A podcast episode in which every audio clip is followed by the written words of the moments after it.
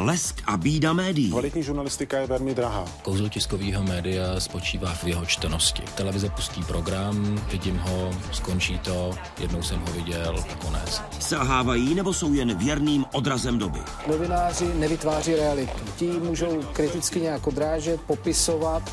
Komu patří a komu prospívají? Lidovky jsou orgánem Agrofertu a ve mně vzniká podezření, že pracují pro svého majitele. Že by bylo strašně dobře, kdyby v Čechách jsme založili školu speciálně na žurnalistiku, aby se naši novináři naučili trošku tu žurnalistiku, jak se dělá v těch skutečně demokratických zemích. Platí ještě nějaká pravidla? Normální veřejnost není tak těžké, jak si zmanipulovat, protože lidé z pravidla věří tomu prvnímu, co si přečtou. Zaniká žurnalistika jako obor?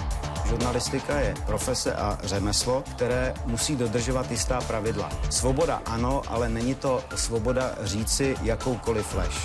Hroutí se sedmá velmoc. Vůbec ne, naopak vy jako média musíte na ty kauzy ukazovat a vy musíte vést kritickou žurnalistiku, bez které vlastně také ta svobodná demokratická společnost nemůže existovat.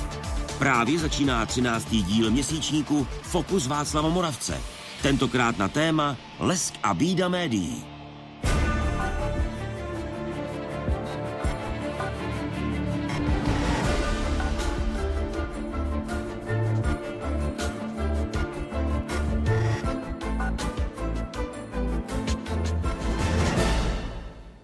Prostředníci či zprostředkovatelé. Takový je původní význam slova média. S médií podle nejnovějších sociologických výzkumů trávíme víc času než spánkem. Mediální obsahy jsou zábavné, méně jich je vzdělávacích či informačních. Ubavíme se s médií k smrti. Jak se proměňuje žurnalistika? Nejen to jsou otázky, které se pokusíme v následujících dvou hodinách zodpovědět. Vítejte vy, diváci z Pravodajské 24. Vítám i publikum, kterým dnes jsou studenti a pedagogové Vyšší odborné školy publicistiky v Praze. Dobrý večer.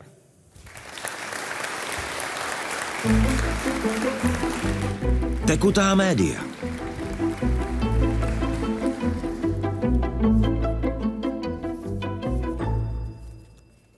Sociolog Zygmunt Bauman, významný sociolog a myslitel, označuje dobu, v ní žijeme, tekutými časy. Cituji, sociální formy, například vzorce přijatelného chování, se rozpouštějí rychleji, než se vůbec stihnou ustanovit, píše Zygmunt Bauman. První kapitolu dnešního Fokusu otevírají vystudovaní sociologové, politička herečka Magda Vašáriová. Vítejte ve Fokusu, dobrý večer. Ďakujem za pozvanie. A sociolog médií z Masarykovy univerzity v Brně, Jaromír Volek. Vítejte. Dobrý večer. Jaromíre, můžeme v logice Baumanových slov o tekutých časech mluvit o tekutých médiích? Určitě. Můžeme mluvit o určitém procesu, který je pro tu tekutost určující. To je rozpouštění hranic v různých segmentech, v různých typech sociálního jednání. Rozpouštění sociálních vztahů. Například rozpouštění hranic profesí. Mažou se hranice mezi profesionály a lajky. To je například pro tu novinářskou semiprofesi velmi určující. Mažou se hranice mezi typy publik fragmentace, kterou zasáhla, která zasáhla v podstatě mediální auditorium nebo mediální publika je stále silnější. Už dneska nikdo... Co není masové publikum? Už dneska těžko mluvit o publiku e, v singuláru. Už mluvíme jenom o publikách. To všechno je ale pro média a pro novináře velmi znejistující. Je to mnohem těžší role, než byla před druhou světovou válkou a než byla ještě dvě desetiletí po druhé světové válce. Ta situace je pro média velmi složitá a pro novináře speciální. Dá se tedy říci, že je víc záporů než kladů tekutých médií a tekutých časů, paní Magdo? No ide o to, že ako sa k tomu postavíme. Ak by sme sa postavili k tomu a použili všetky naše zdroje kritického myslenia, tak to môže byť pre nás veľmi pozitívne. Ak prepadneme panikám, ako sa to stáva teraz, ak prepadneme konšpiračným teóriám, ak naša mladá generácia nebude schopná sa sústrediť na to, čo je dôležité a bude, sa, bude rozptilovaná a, a bude sa nudiť a bude chcieť, aby, sme, aby bola stále zabávaná, aby správy boli vždycky len tri lebo inak, by to, inak už prepne a tak ďalej. Je to proste na nás. My máme tú nevýhodu, že vlastne nezažili sme také tie stabilnejšie časy, kedy by sa boli aj tie médiá trošku tak akože stabilizovali, ale vlastne vošli sme do do tých európskych štruktúr a tak ďalej a do tej modernizácie po tom, čo sme opustili tie múry, za ktorými sme žili, ja teda 40 rokov, tak e, vlastne sme, sme vošli unblock do to mě, myslíte, že ta zkušenost slovenská a česká e, s tekutými časy a tekutými médii je komplikovanější než zkušenost německá či britská? Určitě. Určite. Slovensko napríklad vôbec nemá generáciu starších novinárov. Vôbec nie. Pretože novinári, ktorí boli ešte za komunizmu, nielen, že boli v komunistických časoch a boli niektorí veľmi silní komunisti skutočne presvedčením, ale oni sa nám zamilovali do Mečiara. A začali písať, že aké je to úžasné a ako Mečiar mm, vlastne všetko to ovláda. To znamená, že v momente, keď Mečiar padol, tak oni vlastne dokonca až by som povedala, nielen, že poumierali z toho šoku, ale ešte aj vlastne odišli dobrovoľne z tých médií. To znamená, že my máme jeden, ako sa hovorí, ako hovorí aj Bama, gap. To znamená, máme takú cezuru e, v profesii. To znamená, že vlastne jedna profesia ťahá stále, jedna generácia ťahá stále vlastne a nemá žiadnu kritickú oporu v tých starších novinároch tak to znamená, že my prichádzame o tú pamäť, ktorá je veľmi dôležitá, aby niekto nám zdôraznil, že počkajte, ale toto už bolo. Takže sme naivní, čudujeme sa, pretože hmm. nevieme, že to už bolo. Jaromíre, no, horší je ta já to, naše zkušenost? Já to jenom asi ty odlišnosti mezi Českou a Slovenskou republikou jsou minimální, existují, ale eh, v tomto slova smyslu jsme zažili stejný šok eh, ze vstupu do tekuté modernity. Na začátku 90. let jsme se v zásadě eh, dostali do situace, na kterou nikdo nebyl připraven. Nebyli jsme mediálně gramotní, měli jsme zkušenost se 40-letým vyvlastněním veřejného semantického prostoru. V téhle situaci všechno šlo rychle, u nás to bylo podobně. Eh, přišla eh, v těch 90. letech vlastně velmi mladá novinářská generace. Václav patří mezi ně. On už je dneska ta střední generace, ale oni šli velmi rychle na pozice, eh, na které by se dostali v Británii, ve Francii, v Americe za 10-15 let ty si moderoval eh, pořad, který by pravděpodobně v Británii mohl moderovat někdo, komu bylo 40 a více. To, je, to samozřejmě znamenalo eh, výrazné znejistění nebo křehkost profesní identity novinářské. My to vidíme z těch výzkumů, že křehkost a tím pádem manipulatelnost nebo ohrozitelnost novinářského stavu je u nás větší než v Británii nebo v Německu. Má to ale i sociální aspekt. Novináři jsou tady vystaveni mnohem těžším sociálním, ekonomickým podmínkám. Nemluvě o tom, eh, že jsou pravděpodobně víc konfrontováni s určitých částí politického spektra, než je tomu v Británii nebo v Německu. A co s tím ještě dělá ona digitální mediamorfoza, tedy nástup síťových digitálních médií. Magda Bašáriová mluvila o tom, že zapotřebí, aby ta nejmladší generace si zachovala kritické myšlení. Navíc eh, ta nejmladší generace má pocit, že je možné eh, složité problémy popsat ve 140 znacích eh, a v tom prostoru, který je logikou nových médií, paní Magdo. V ja si myslím, že nie len na novinárskych fakultách a na, na fakultách, ktoré vyučujú mass media a tak ďalej, ale všade, vo všetkých školách by sa mali deti učiť a dostávať vlastne také informácie, ako neprepadnúť e, manipulácii. To je dnes, myslím si, že kľúčové, pretože oni idú z jednej informácie do druhej. Ja to vidím u mojich študentov, jak neustále síce ma počúvajú, ale zároveň klikajú a tak ďalej a tak ďalej. Vlastne nedok- ako keby sa nedokázali dostatočne sústrediť na niečo, a tá, neviem si predstaviť, akým spôsobom potom vlastne budú mať svoje hodnotové postoje voči určitým udalostiam. A v, napríklad v, veľmi to vidím teraz aj na tých študentoch, že vlastne pravda prestáva existovať.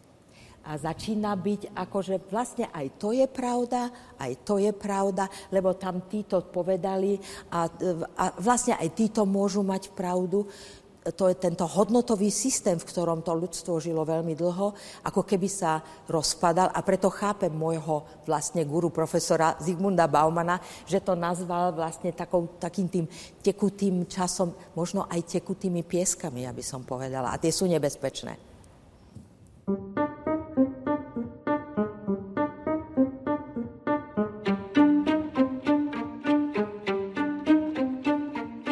Médií každý den trávíme více času, než věnujeme spánku. Podle údajů Asociace televizních organizací nás média provázejí přibližně 9 hodin denně. Dvě pětiny tohoto času připadají na sledování videí. Více než čtvrtinu pak věnujeme poslechu a desetinu četbě novin, knih nebo nejrůznějších obsahů na internetu. Přístrojů sloužících k příjmu mediálních obsahů vedou u nejmladší generace počítače, chytré mobilní telefony a tablety. U té nejstarší pak televizní přijímače. Sledování televizního vysílání představuje u průměrné populace v České republice starší 15 let dvě pětiny veškeré mediální konzumace. 95% audiovizuálního mediálního obsahu sledujeme doma. 90% prostřednictvím televizních přijímačů. I tady jsou ale velmi patrné rozdíly mezi generacemi. U 15 až 25 letých je totiž televizní podíl sledování audiovizuálního obsahu jen 58%. Zbytek tvoří počítače a tablety. Seniori ve věku 65 až 75 let vidí denně více než 6 hodin televizního vysílání. 15 až 25 letí jen hodinu a půl. Naopak vedou v kategorii nejrůznějších internetových videí více než 3 čtvrtě hodiny denně. Na rozdíl od průměrných dvou minut u těch nejstarších. Všudy přítomná média a náš čas prožitý s nimi Jaromíre, zdá se, že k těm tekutým médiím a tekutým časům patří to, že jsme posunuli čas za jeho přirozené hranice. Magda Vašáriová o tom mluvila nejmladší generace studentů, která SMS-kuje. Snaží se poslouchat přednášku, u toho odepisuje na sociálních sítích. Je to právě součást tekutých médií, nebo to bylo i v minulosti? Multitasking, souběžné přijímání několika mediálních obsahů? Jedině ženy jsou toho schopné, protože já bežně žehlím, telefonujem a zároveň ještě dávám pozor na dítě. Studentkám tedy to... nevyčiníte a je. studentům mužům ano. Ty ať dělají jenom jednu ano, věc. Ano, ano, určitě. Není to mýtus, že by mozek žen byl uspůsoben na souběžný příjem? Ne, není to mýtus. Ženy skutečně mají tak uspůsobený mozek, že jsou schopni propojovat pravou a levou hemisféru efektivněji než my. My jsme prostě ve všech aspektech méně dokonalý, ale na to si se asi neptal. Eh, já bych řekl... Jestli ten podstat... narůstající fenomén multitaskingu, je, tedy je, je, souběžného příjmu Já bych použil vlastně název hry divadelní Václava Havla, která byla napsána úplně v jiném čase. Stížená možnost soustředění. Myslím, že toto je eh, velmi charakteristické pro tekutou modernitu. Druhý název. Nesnesitelná lehkost tekutosti nebo nesnesitelná lehkost toho fragmentování v prostoru. Oni jsou rozptýlení. My někdy používáme pojem rozptýlená publika, v originále diffused, já to překládám jako rozptýlená, že jsou rozptýlená dvojím způsobem. Ve světě neskutečného množství monitorů, různých obrazovek a tak dále, tabletů a tak dále, a zároveň jsou rozptýlení ve smyslu zábavnosti.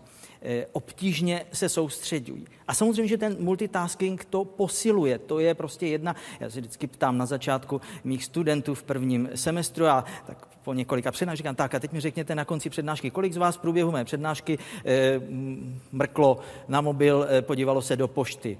70%. Říkám, kolik z vás na to myslelo? Zbývajících 30, než mi těch zbývajících 30 odpoví, 100% už tam bylo. Jo? Samozřejmě tenhle ten fenomén je e, výrazný a má jeden zajímavý efekt, zajímavý efekt pro chování médií nebo pro efektivitu. Americké televize zhruba před pěti, šesti lety zastavili proces, profe, proces poklesu sledovanosti A začalo jim to malinko po procentech růst. To vysvětlení našich amerických kolegů je takové, že vlastně ten pohyb na sítích, to odkazování, samozřejmě, že stahování, to znamená ne online e, sledování, ale stahování z archivu, vrací svým způsobem televizi do hry. Ona je pořád nejsilnější, ale zdá se, že nejenom, že eh, je nejsilnější, ale malinko roste. To je součást toho multitaskingu, ale není to soustředěné, není to koncentrované, je to v zásadě eh, výsledek, někdy se používá pojem příposlech. Hudba k holení třeba. Jo? Příposlech, to jsem ještě neslyšela. Ale co je velmi důležité, je, že začínáme být eh, zvyknutí na obrázky. Hmm, a na pohybující se obrázky. A vlastně to, co se stalo všeobecnou, eh, všeobecným odstráněním neschopnosti čítať, písať a, v, a počítať před no, ženy asi pred 100 rokmi, hej. Takže sme sa zmenili na skôr takú intelektuálnejšiu spoločnosť, ktorá bola závislá na písmenkách, na vetách a tak ďalej, ktoré nemajú v sebe a priori už obrázok. To znamená, že musíte zapojiť nielen, keď čítate text pozorne, nielen, že pracuje jazyk, oči, mozog, ruka, je to velmi, velmi podle všetkých psychologů velmi, velmi sofistikovaná, sofistikovaný proces, který způsobuje, že mozgy lidí sa trošku jinak začali hmm. vyvíjať v této fáze, této intelektualizácie spoločnosti. A dnes sa znovu vraciame vlastně k tým 140 znakom, o ktorých ste hovorili, a k obrázkám. Všetko musí byť obrázok a pokiaľ možno, pokiaľ možno 3 sekundy. Hej. Vizuální kultura mm-hmm. a, a návrat. Ano, a, ale čo to znamená? Například u malých dětí to znamená, že prestanú, mať, prestanú rozvíjať svoju vlastnú fantáziu. Už je to všetko hotové, všetko je to nakreslené, všetko je to pripravené, všetko je to urobené. Ty sa pasívne dívaj a príjmi to ako svoj vzor. Takže musíme začať uvažovať o tom, aký vplyv to bude mať vôbec na kreativitu lidí v budoucnosti. Nemluvě o rozptýleném publiku a schopnosti. Co to rozptýlené publikum, eh, Jaromíre, činí s veřejnou sférou, eh, se sdílením společných hmm. obsahů, protože když bylo masové publikum, tak v rámci rodiny byli jednotliví členové rodiny schopni povídat si o mediálních obsazích. Teď vidíme obrovský nárůst eh, přijímaných mediálních obsahů, v průměru v České republice 9 hodin denně, s tím, že asi to číslo bude výrazně narůstat, jak naznačují výzkumy v Británii, ve Spojených státech, kde je lepší penetrace těch mobilních individuálních obrazovek, tabletů, chytrých mobilních telefonů. Ale na straně druhé, každý má svůj individuální obsah. Nejsme z to se bavit o společných obsazích, společně sdílených obsazích. Já bych řekl, že to rozdělení té rodiny, to je už součást toho procesu rozptýlení. Ta už poválečná rodina, řekněme, u nás je plná televizace koncem 60. let a tak dále. Tudíž eh, ty spory o to, na co se rodina bude dívat, je dneska už marginální téma, protože u nás vychází víc než dvě televize na eh, domácnost, tudíž u nás se řeší ten spor, na co se budeme dívat tím, že děti odejdou do pokojíčku, případně si zapnou tablet, případně pustí počítač, tudíž rodina se čtyřčlená, u, u nás už vlastně ta čtyřčlená rodina ani není, ta malá česká nukleární rodina eh, si najde svý, své tři monitory a tam se individuálně dívá. Ale já myslím, že tady je důležité eh, to, kam si mířil, eh, do jaké míry je možné mobilizovat ve smyslu politickém, hodnotovém eh, určité typy chování. Podíváme-li se třeba na neúspěch, v podstatě totální neúspěch Occupy, což je jeden z těch typů pokusu reagovat na ekonomickou krizi. No pravděpodobně jeden z důvodů toho neúspěchu je ta rozptýlenost, ta, ne, ne, ta neakce akceschopnost nebo neschopnost hodnotově sdílet, eh, oslovit větší část společnosti. Eh, u nás jsme například měli pokus pro Altu. No, eh, kde skončil pro Alt? Já nic proti ním nemám a, a tak dále, ale oni, jejich vrcholnou aktivitou byl v podstatě happening.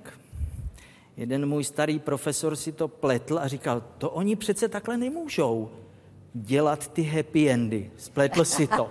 Ale jako indikuje to, eh, to pojetí politiky, eh, budeme to dělat, dokud nás to nepřestane bavit. To starší heslo platilo, dokud nás smrt nerozdělí.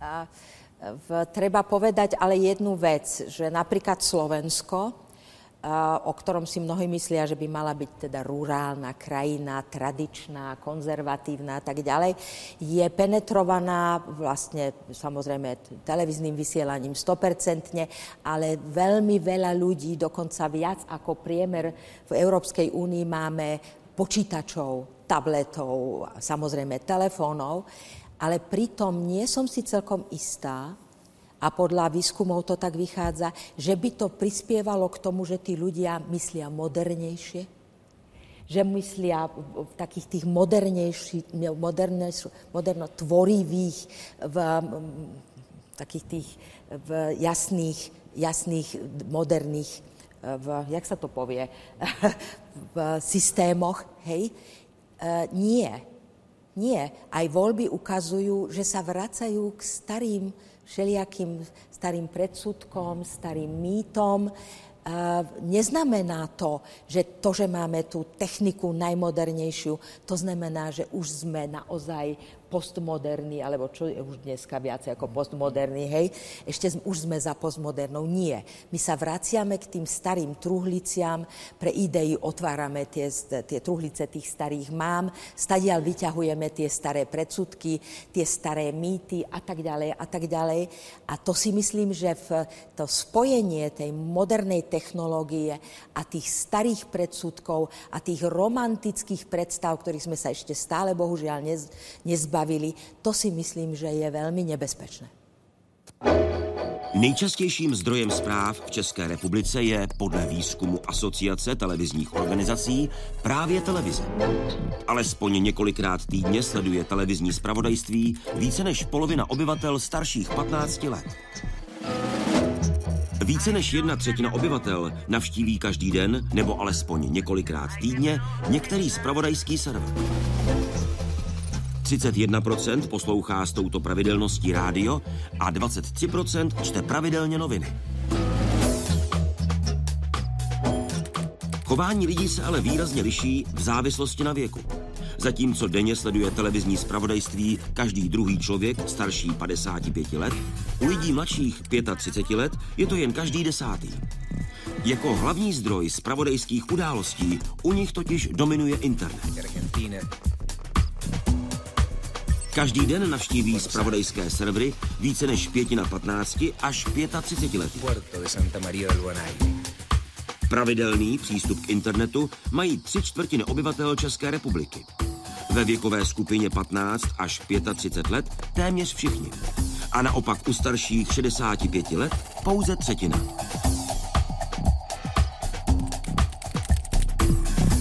Zatímco počet návštěv zpravodajských serverů v posledních letech stagnuje, přibývá aktivit na sociálních sítích. V roce 2012 se k ním denně připojila jedna čtvrtina obyvatel České republiky. V roce 2015 už více než třetina.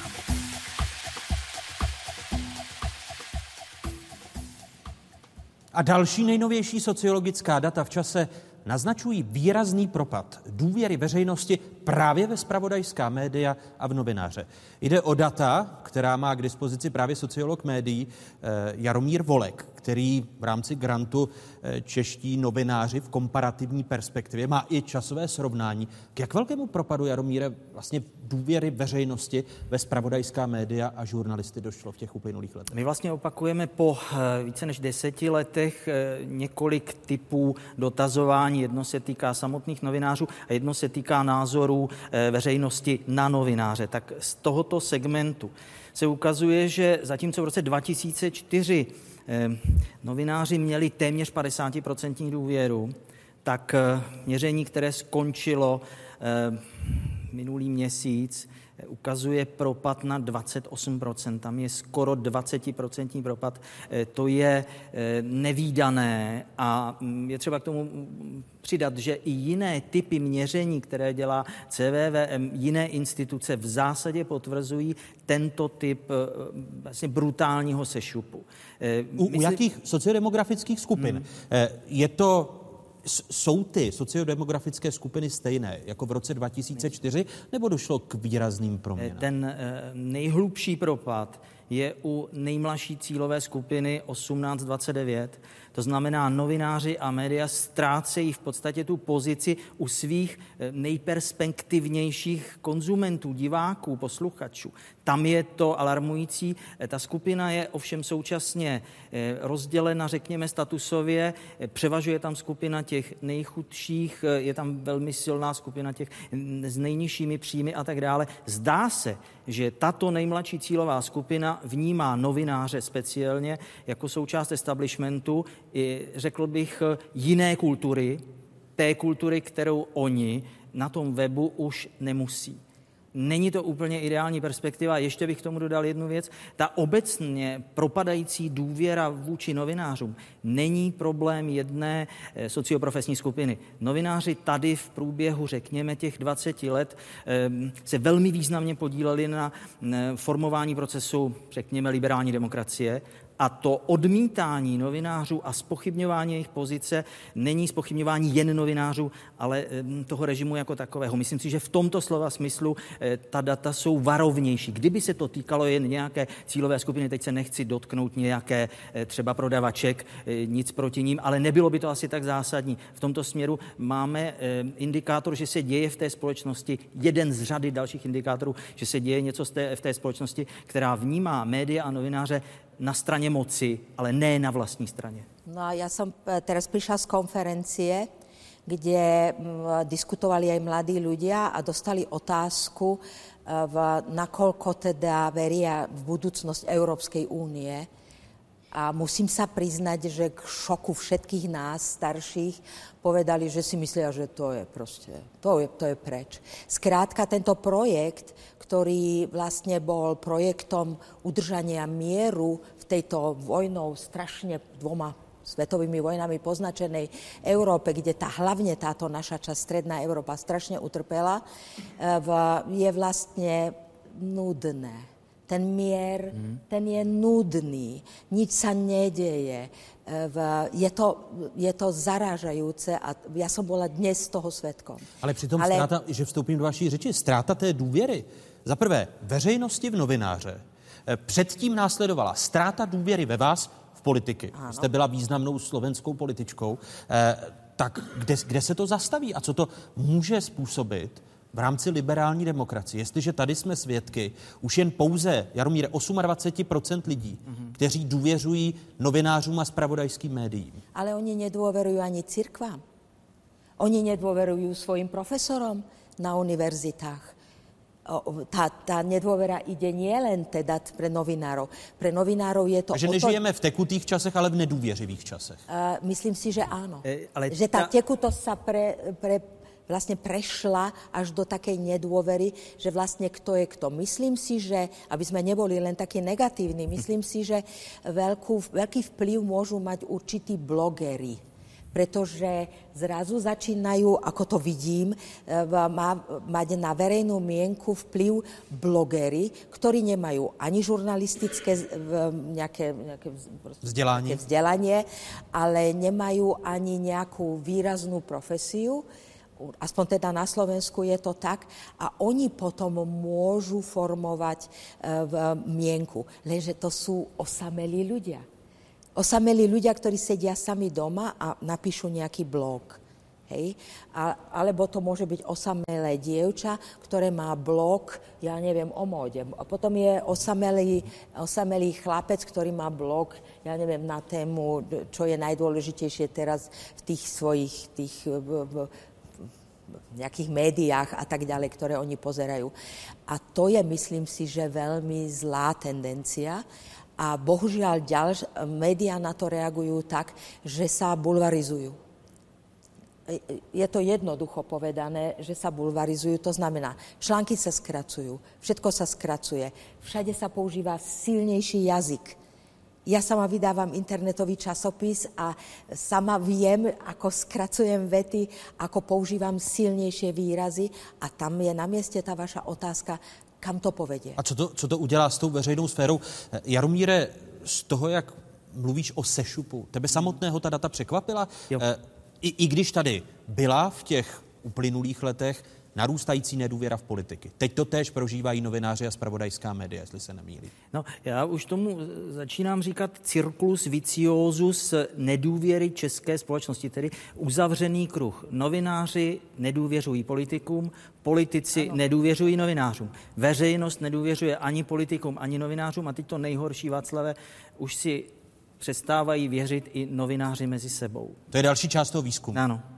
Eh, který jste dělali mezi samotnými novináři. Ano, přesně, však ty víš. A o, o tom bude i, da, i další část eh, našeho fokusu, ale ptám se, co to může udělat s tou společností? Eh, nechci žádné hmm. prognózy, ale to přece je nebezpečné pro chceme-li žít v demokracii, a teď je, no jestli liberální, a, a, a nebo jiné formě demokracie, tak přece tam je to postavené na důvěře jednotlivých sociálních aktérů. Důvěra je sociální cement společnosti. Bez důvěry nejsme schopni mluvit o e, sociálním fungování, e, jsme na cestě k anomii. Toto je klíčová zkušenost. Pravděpodobně v tou, tou tekutostí procházíme určitou transformační fází a uvědomme si, že nejsme silná kultura, nemáme tak hlubokou a silnou demokratickou tradici, jako řekněme Francie, Británie a tak dále.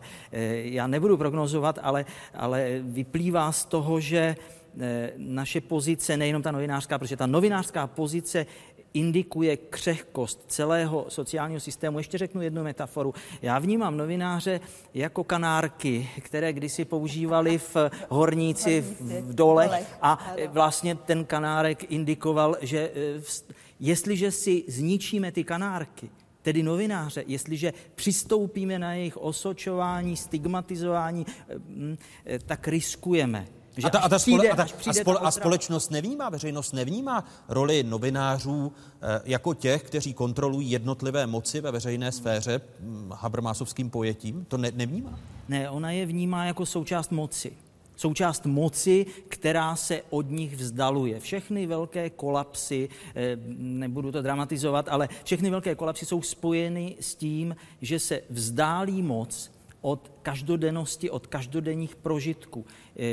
Eh, ta populace to pravděpodobně vnímá takto. To znamená, dívá se na to, že média se e, přimkla na stranu politiky. Ale t, aby jsme teda byli kritickí aj do radou novinárov. novinárov. Jasne, jasne. Ja si myslím, že súčasné, súčasné štúdium novinárov, čisto novinárskej profesie, je zbytočné. Ja si myslím, že títo ľudia by mali študovať ekonómiu, právo, sociológiu, sociálnu psychológiu a tak ďalej a tak ďalej. A potom, keď budú mať e, túto sumu vedomostí, mali by sa naučiť, čo ja viem, v kurze 1,5 ročnom písať. Což ale z novinářů činí ještě víc pak semiprofesy, e, protože je zbytečné specializované, z vašeho pohledu specializované novinářské vzdělání. No samozrejme. Pro novináře. Samozrejme. Ja si myslím, že to je veľmi dôležité, pretože tí novinári uh, budú mať väčšiu autoritu. Bude za nimi niečo viacej. Ja sama mám skúsenosť, ja dávam skoro denne, skoro denne interviu a ja musím eh, novinárom vysvetľovať niektoré pojmy Jaromíre, je to cesta já, k obnovení důvěry v novináře a no, Já tady jsem ve střetu zájmu, ale eh, zachovám, jako se, zachovám, zachovám se jako ten, kdo porušuje střet zájmu. Ano, my to v Brně tak vnímáme, proto naši studenti kombinují, proto naši studenti studují žurnalistiku a politologii, sociologii a tak dále. Je to prostě součást, jak my se domníváme. Takže já s paní Magdou zcela souhlasím, myslím si, že to je cesta. A ještě jedna věc. Keď už mladí ľudia nečítajú a nečítajú knihy, a považujú to za nudnú záležitosť. Ja si myslím, že ak už niekto by mal čítať knihy, tak to sú novinári, alebo tí, ktorí chcú byť novinármi. Pretože pokiaľ mladí ľudia nebudú čítať knihy, krásnu literatúru, budú sa vyjadrovať primitívne, nebudú mať tú svoju fantáziu rozvinutú dostatočne čítaním kníh a nebudú mať sumu znalostí, lebo aj tá suma znalostí, nehnevajte sa, je vlastne súčasťou nejakého statusu toho novinára, ktorý mu môže dodať trochu viacej vážnosti. Magda Vašáriová, Jaromír Volek, první hosté dnešního Fokusu. Pro tuto chvíli děkuji. Po debatě političky a bývalé diplomatky Magdy Vášáriové a sociologa Jaromíra Volka přijdou diskutovat karikaturista Ivan Steiger a novinář Erik Tabery. Ty pak vystřídají bývalý diplomat Pavel Fischer a bezpečnostní analytik Roman Máca. Sledujete 13. díl měsíčníku Fokus Václava Moravce s podtitulem Lesk a bída médií. Stánky s novinami a časopisy. Chcete-li trafiky? Byly nedílnou součástí ještě před 20 lety naší cesty do školy nebo do práce. Jak se dnes žije trafikantům? Jak se žije distributorům tištěných médií? A neb prožil jsem jeden den s distributorem tisku a putoval jsem od trafiky k trafice ve středních Čechách.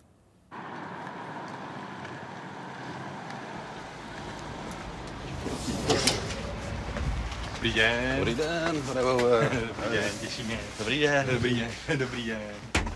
A vy jste jedinou trafikou tady bylo? My jsme tady jediná trafika v Lodenicích, jo. Hmm. No koukám, že lidovky tady vůbec nemáte. E, já je mám tady jedny Jo, máte jediný, jedny. někde e, zašitý. A hospodářky ty vůbec? Hospodářky ty dneska nepřišly, ty nemáme. A mladou mám pod, pod pultíkem. Nejvíc berete k bul- bulvár, předpokládám? Bleska. Blesk ten je nejprodávanější. Klesá pro, prodej určitě, protože stavy byly dřív jakoby třeba blesku, když eh, to tak řeknu, tak by mohlo být nějakých 100, přes 100 kusů a teďka se vlastně posílá nějakých 60, takže o těch 40% to kleslo určitě, no. Takže nás tady teďka momentálně živí nejvíc hazard, jo, takže ty noviny asi, jako myslím si, že už to není takový, no. Dřív jim stačilo, když měli noviny, cigarety, eh, palovače a pak se do toho samozřejmě začali, začali zjišťovat, že když si tam k tomu dají pití nebo zvýšejí cenu o 3 koruny, tak eh, každý kvůli těm 3 korunám eh, nepřeběhne do obchodu a ne, nevystojí si frontu u kasy. No, a samozřejmě pořád hledají ještě dneska nějakou službu, která by se té trafice chytla a která by tam ten prodej zvýšila. No, jsou to teď jako trafiky už fungují jako předávání zásil eh, zboží z internetových obchodů. Jak se žije dnes trafikantů? Eh, Je to boj. Jako člověk zkouší, měl jsem tady doplňkový sortiment na, na výrobu fotografií, aby si lidi tady dávali jakoby sami vyvolávat fotky. To se, to se nechytlo, vlastně ten automat sežral víc energie, než, než eh, to vydělalo. Mám tady peří, to teda, to teda funguje, byť to teda jakoby zase nejsou skladové zásoby, takže tady prostě, když paní přinese šest balíků, tak tady prostě jsou dokud oni každých 14 dní nepřijedou. Měl jsem tady opravdu bot, jakoby sběr bot, aby vlastně ten, ten, eh, ten opravář si vlastně jenom objel zakázky po trafikách a lidi nemuseli chodit k němu někam na, na, na vesnici. Kolik eh, procentech je vlastně eh, tržba za časopisy, za noviny? Uh, kdybych to převedl na týdenní tržbu, což je ten nejle, jakoby nejle, nejlepší ukazatel, tak se pohybuje nějakých 80 až 100 tisíc a fakturace od PNS přichází uh, tady na tu trafiku cca 3-4 tisíce. To znamená, že to je úplně téměř zanedbatelný sortiment dnes noviny, noviny, časopisy. Jak dlouho děláte tu práci? Jako u PNSky je to zhruba 15 let. Pamatujete tedy ještě zlatou éru tisku před nástupem internetu? No, to byly časy, když se noviny prodávaly po balících, tak dneska je to po, po desítkách maximálně. Dobrý den. Dobrý den. Noviny všechno v pohodě, nepotřebujete nic navýšit. E, sport. Sport. Určitě, jako začne sezóna, sport, určitě. Po deseti denně. Může být, může být. Myslíte, že se dočkáte doby, kdy už nebudete mít ani na tomto pultu noviny a, a, a spíš doplňkový prodej, protože eh, klasické noviny ustoupí? Já tomu nevěřím. Noviny budou vždycky. Prostě to, bez těch novin to nejde. Já třeba osobně bych mohl něco mu říct. Podívejte si na internet, jo, sleduju to. Ale noviny jsou noviny. Prostě. Tom se pročítáte, dáte si kávičku, že jo, posedíte. Je to něco, co bývalo kdysi, že jo, i za první republiky a funguje to pořád. No. Dobrý den. Ahoj, ahoj, pojď, Dobrý pojď, den. pojď, pojď, Pro noviny? Takže, no, pro noviny. Než si vyberete, tak, tak si chci zeptat. Eh, občas do trafiky nebo každý den pro noviny? Každý den. Každý den? Každý den, ano. A pro, proč ne internet? Já internet, že no, t- noviny. No tak máte rozdělený. No, no, no, no, no. Hlavně, abych měl čím zatápět. Pokud to není takový výletní místo, jako třeba Nížbor, že to je živý přes léto ještě, eh, ty chataři, jo, tak eh, to nemá šanci. Protože ty noviny jsou v potravinách, každý takovýhle obci je jednota jo, a tam noviny jsou. Většina je samozřejmě stálých zákazníků, jsme na malém městě, ale e, dá se říct, že pokud je na nějaký noviny reklama, pak mi ten výtěh nestačí. To bych potřeboval vědět dopředu, na co bude reklama. Fun- pak by funguje to bylo to. zajímavější. Funguje to, Reklamy nechaj- fungují na 100%. To funguje jak u časopisů, tak u novin. Jakmile je tam nějaká příloha, je to v televizi. Samozřejmě se prodej zvýší. Teď jedeme do Berouna? Do Berouna. Do Berouna a vezme to k jedný takový malý trafičce, klasický budce. Jak je to s regionálníma novinama? Pokud se děje něco na radnici a na radnici v Rovně se děje teď v poslední něco? době něco, jako já nevím, odstoupí starostka a, nebo vyhodí starostu a takový, nebo jako zavřou zimní stadion nebo rozpustí let, tak regionální tisk jde na vodby. Pokud se nic neděje a je tam v Hořovicích nebo to, tak to málo koho v Berouně zajímá, takže ten tisk se neprodá. Ale že ty noviny, že ty noviny přežijí? No, je to otázka, je to, já si myslím, že je to otázka času, jako, že to do budoucna nemá velkou nějakou alternativu na to, aby to přežilo. Bojíte se o práci, že za 5-6 let už nebudete vůbec noviny Já, prodávat? nemůžu, já se nebojím ničeho. Jsem natolik starý, že už se nebojím.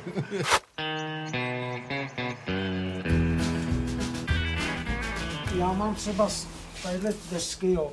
No a tady mám jednotlivý jména těch lidí, jo. Tenhle bere Mladou frontu, jo. Tady bere doktor Frank a bere te, sudoku eh, z, z té skatky, jo. A tím tady těm lidem, tadyhle douša. Třeba ten si objednal, tady jsem nebral žurnál, jo. To je, co stojí, autožurnál stojí 129 korun. Chtěl je, Má je. eh, má ho. Poslali mi dva, tady viděl pán, už má desky, pan Friau, tadyhle paní Mariánu, překvapení, jo, bere. Tady třeba si z Hořovic paní, která to tady třeba má i čtvrt roku, jo. Ona přijede jednou za čtvrt roku, helejte, co tady má. Jo, bere modeláře pro kluky, bere čtyřlístek, když klukům je 20 let, tak jim bere pořád čtyřlístek, jo. Ona třeba sem přijde a, a platí 700, jo. Ale my mám jistotu, kdybych nepřišla, tak zaplatím 700 já, ale já mám jistotu, že ona přijde za čtvrt roku a tady ty noviny má, vidíte, ono se mi to vysypalo. Jako chci říct, že v téhle věci se i člověk tady jako realizuje, jo.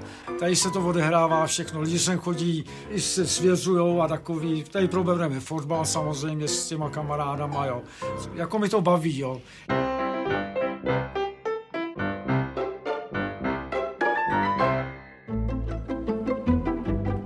Konec žurnalistiky?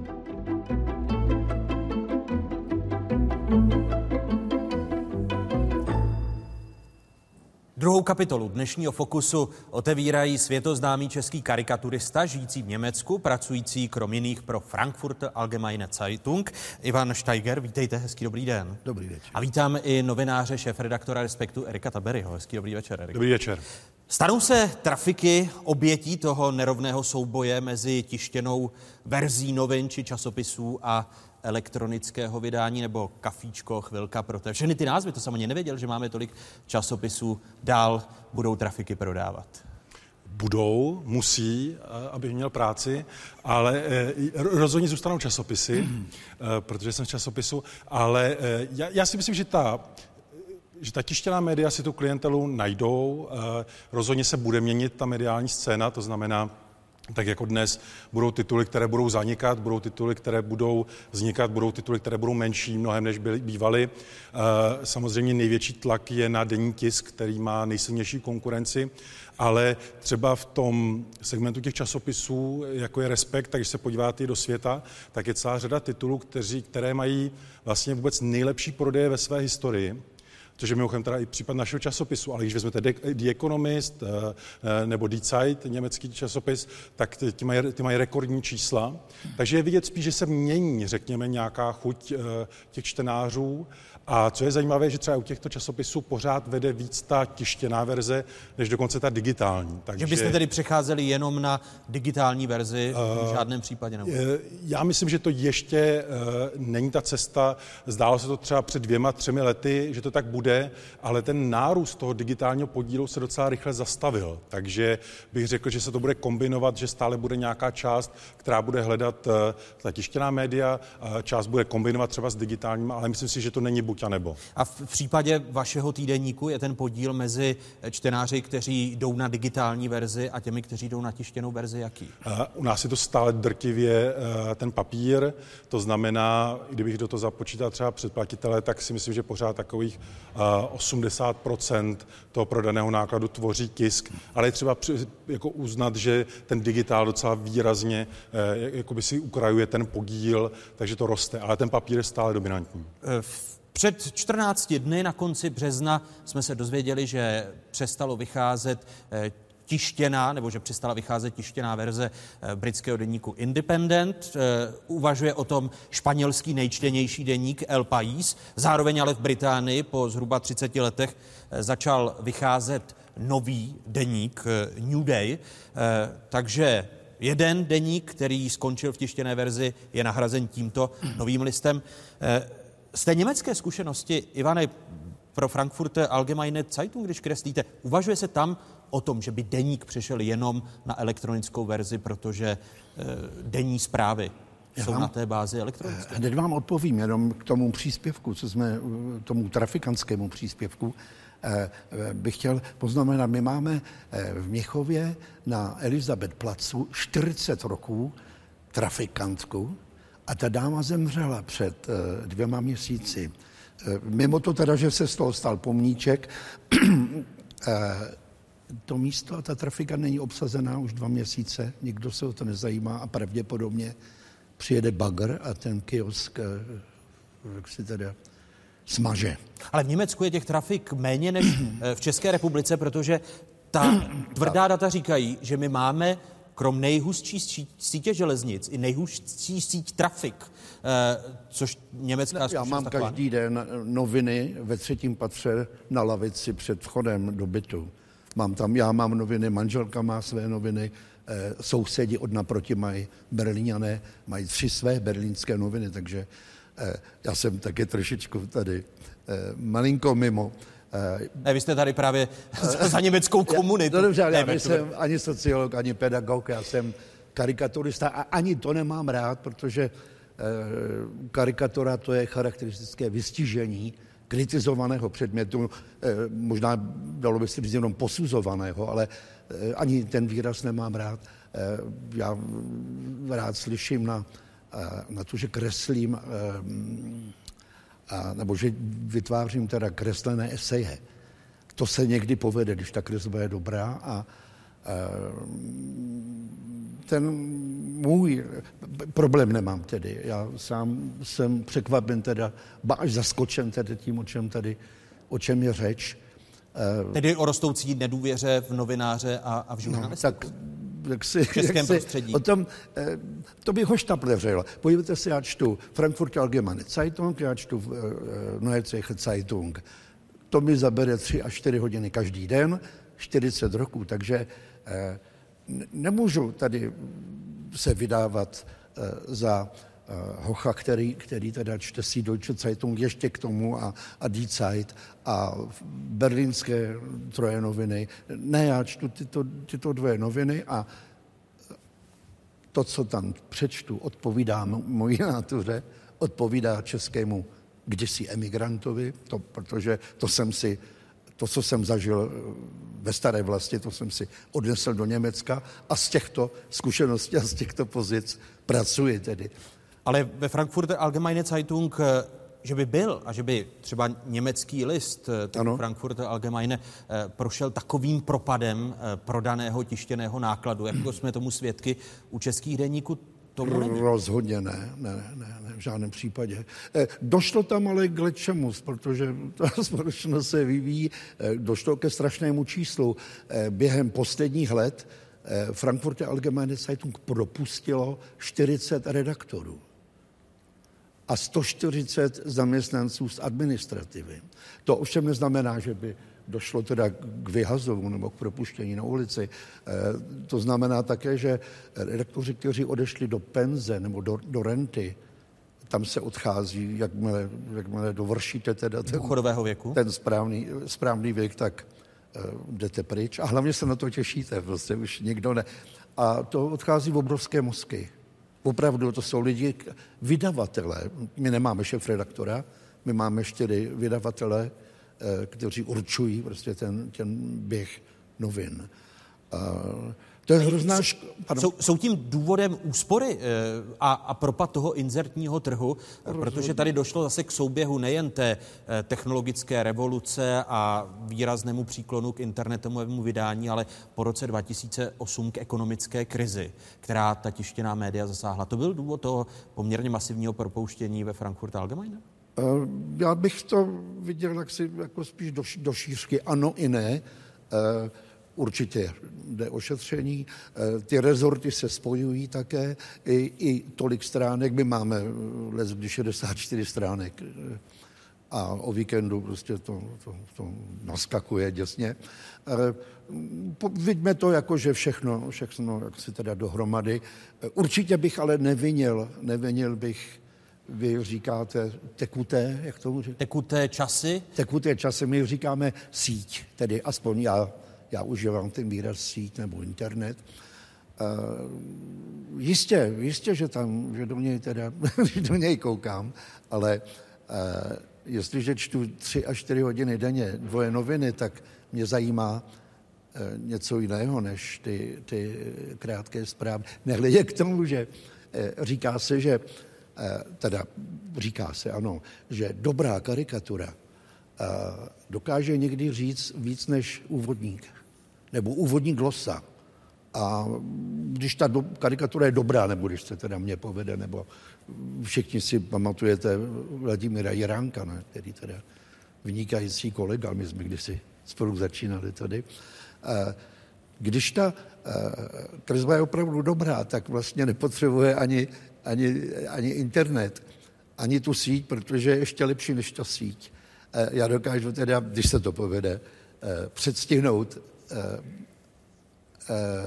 light article, eh, úvodní, glosu, úvodní nebo hlavní komentář a nejenom ten, ale když se to povede, tak prostě dokážu teda tou jednou kresbou eh, vymazat to, ten internet. Od roku 2008 každoročně klesají příjmy vydavatelů novin a časopisů a maloobchodníků z periodiky. Zatímco před osmi lety přesahovali 31 miliard korun, v roce 2013 už to bylo jen necelých 24 miliard. V roce 2008 pravidelně vycházelo v České republice skoro 6 tisíc novinových a časopisových titulů. V roce 2013 už jen 5 tisíc. Stejně tak klesají počty zaměstnanců vydavatelských domů. Před osmi lety pracovalo v oboru vydávání novin více než 4 tisíce lidí. V oblasti vydávání časopisů 3,5 tisíce. V roce 2013 jich bylo o tisícovku, respektive o 500 méně. Podobný trend se nevyhýbá ani knižnímu trhu. V roce 2008 dosahovali vydavatelé a maloobchodníci tržeb přesahujících 14 miliard korun. V roce 2013 už jen 10 miliard. Přitom před osmi lety vyšlo v České republice za rok 18,5 tisíce knižních titulů. Před třemi lety to bylo o 600 titulů méně. Eriku, ve světle těch dat eh, je zřejmé, že i ty seriózní týdeníky typu Respektu musí svým způsobem jít ke čtenáři. Musí těmi články zaujmout, protože jinak by ten propad nebyl zastaven. Kde je ta tenká hranice, nebo jak vy si pojmenováte eh, mezi tím prostě udržet si eh, zbytky masového publika a, a zároveň udržet týdeník? No, eh, něčím je to vlastně paradoxně lehčí, než by se mohlo zdát. Eh, my máme obecně jako v respektu takovou tezi, že eh, ten časopis děláme hlavně pro sebe, aby jsme ho my chtěli číst. A potom doufáme, že to bude chtít číst někdo jiný. A, a ono to překvapivě funguje. My máme zkušenost, že paradoxně třeba u nás nejvíc fungují ty nejdelší texty, mnohdy třeba i temný nebo smutný, složitý. Tam cítím úplně největší reakci těch čtenářů, zájem, vyvolává to nějakou debatu na sociálních sítích a já- mám rád americký časopis New Yorker a jejich šéf redaktor říká, že to je úplně to samé, dokonce i na webu a dokonce i u té mladší generace, že to funguje. My máme podobnou zkušenost, takže vlastně jakoby ta naše sázka na uh, inteligenci toho čtenáře vlastně vychází. Já myslím, že je důležité ze strany médií a novinářů, aby brali vážně ten svět, ve kterém ta společnost a ti čtenáři žijí. A v tom ohledu najednou jako se vlastně i vytváří nějaký vztah a jistá, řekněme, závislost u těch čtenářů, že mají pocit, že to mají číst, protože jim to pomáhá rozumět tomu, co je obklopuje. A třeba eh, k mému překvapení česká média pořád hodně opouští nebo se málo věnují třeba sociálním tématům. A v případě respektu je to, bych řekl, téma, která třeba i předbíhá naší jinou silnou nohu, jako je třeba investigativní novinařina. A, a je vidět, že ta společnost si chce číst i o sobě, i o problémech, které, je, které nějakým způsobem řeší. A, a myslím si, že to je i to, co dává potom nějaký smysl té novinařině, že ty lidé chápou, že, že se třeba na ně ty novináři nevytahují. Jo, že Jak, jak pak udržet nějaká- ale tu kvalitní žurnalistiku s těmi omezenými zdroji? Ivan Steiger tady popisoval tu zkušenost eh, Frankfurter Allgemeine po roce 2008. Odchod zhruba dvoustovek lidí, tedy včetně eh, administrativního zajištění té, té redakce. Asi vy jste si prošli podobnou zkušeností, ne, po ekonomické krizi. A my jsme také ne tak výrazně, tam je třeba říct, že my jsme v tomhle měli docela štěstí. My během právě té krize jsme zdvojnásobili prodaný náklad, což bych řekl, že je docela možná i evropský, eh, evropský unikát. Eh, Ale je pravda zároveň, že jako ta německá média mají kde sekat. Jo? Já mám, uh, můj oblíbený časopis Die Zeit slavil před asi třemi týdny 70 let a měli tam uh, fotografii redakce, kde jsem nevydržel, vzal jsem tušku a počítal ty hlavičky. Bylo to 369 lidí a vedle toho jsem dal fotku Respektu, což je nějakých 20 lidí. Takže to ukazuje ten obrovský rozdíl těch, těch, těch parametrů. Ale my máme samozřejmě ambici úplně stejnou, jako mají eh, v DCI, to znamená dělat co nejlépe tu, eh, tu práci, jakou můžeme. Vybíráme si samozřejmě i nějaká témata, které, kdy cítíme naší výhodu. A zároveň si myslím, že výhoda, která se ukazuje u celé řady eh, těch redakcí, je, když prostě sázíte na zkušenost těch redaktorů, což vlastně zaznívalo i v té první části té debaty. Třeba v naší redakci bych řekl, že průměr práce jako let, co tam lidé stráví, je 15 a více let, což znamená, že ti novináři už mají nějakou praxi, nějakou zkušenost. A já obecně, a to nejenom u Respektu, ale i čtu nebo sleduju eh, jiná média, tak to poznáte vždycky. Jakmile se ten novinář v tom orientuje, jakmile má téma, kterému se věnuje kontinuálně, tak to potom eh, funguje mnohdy tak, jak eh, tady zaznělo předtím, ne, že novináři je třeba vysvětlovat nějaké pojmy, ale že naopak těm politikům třeba vysvětlujete některé pojmy. A v tom já vidím jako budoucnost té novinařiny, že bude potřeba, pokud bude nabízet nějakou kvalitu, která prostě bude nenahraditelná. Jenom kvalita a kvalita. A jestliže jste se ptali, jak k jí dosáhneme, no tak tady sedí spousta mladých lidí a ta, ta budoucí kvalita vlastně je jejich rukou. Záleží to, záleží to na nich, ale teď otázkou je, zda si vybrali eh, dobré povolání, protože eh, když jsme se bavili o žurnalistice jako profesi nebo poloprofesi v tom sociologickém pojetí a studiu žurnalistiky, tak našimi hosty tady v publiku jsou studenti Vyšší odborné školy publicistické v Praze a dvěma těmi studenty eh, jsou i Alžběta Šimková a Jan Služevský. Já vám přeji oběma hezký dobrý večer. Dobrý večer. Vy když jste, Alžběto a Honzo, řekli doma, že budete studovat, nebo že svoji profesní kariéru spojíte eh, se žurnalistikou a s médií, nerozmlouvali vám to? Vyber si nějaké pořádné povolání. Lékař, soudce, právník. Alžběto. A Já musím říct, že moji uh, rodiče mi v tomhle nechali svobodu, svobodnou volbu. Um, takže mi říkali, um, že se jim to naopak líbí, že, že si vybírám právě tu novinařinu s tím, eh, že potom samozřejmě člověk může navázat dalším studiem eh, v něčem, čemu už by se sám jako ten novinář chtěl specializovat. A to já třeba například um, bych ráda. Takhle. Takže mě Honzo, nechali vám to volno. nerozmluvali? Já osobně pocházím z prostředí spíše konzervativního. Eh, Po tom, co jsem vystudoval strojní průmyslovou školu a chystal se na architekturu, tak změna v rozhodnutí pro média byla docela razantní. Musím přiznat, že doma mě čekala eh, celkem racionální obhajoba. Ale já díky tomu, že jsem se hodlal specializovat spíše na média audiovizuální a digitální, tak se mi doma tak nějak podařilo obstát. Takže po těch, po těch, ani po těch třech letech jste si to nerozmyslel, že radši ještě dostudujete architekturu nebo budete studovat architekturu? Ani náhodou, naopak. Já jsem stále nadšený. Eh, ta profese novináře, když tady slyšeli jsme Jaromíra Volka, eh, zároveň některá ta data prodaných eh, nákladů, setkáváte se i v těch redakčních praxích, protože chodíte do redakcí v rámci praxe s tím, že by vám to starší kolegy rozmluvali, Alžběto? Tak uh, určitě mi říkají, že to budu mít těžší, určitě rozhodně než oni. A například někteří kolegové mi říkají, že vlastně ty zlaté časy té žurnalistiky byly právě v těch 90. letech.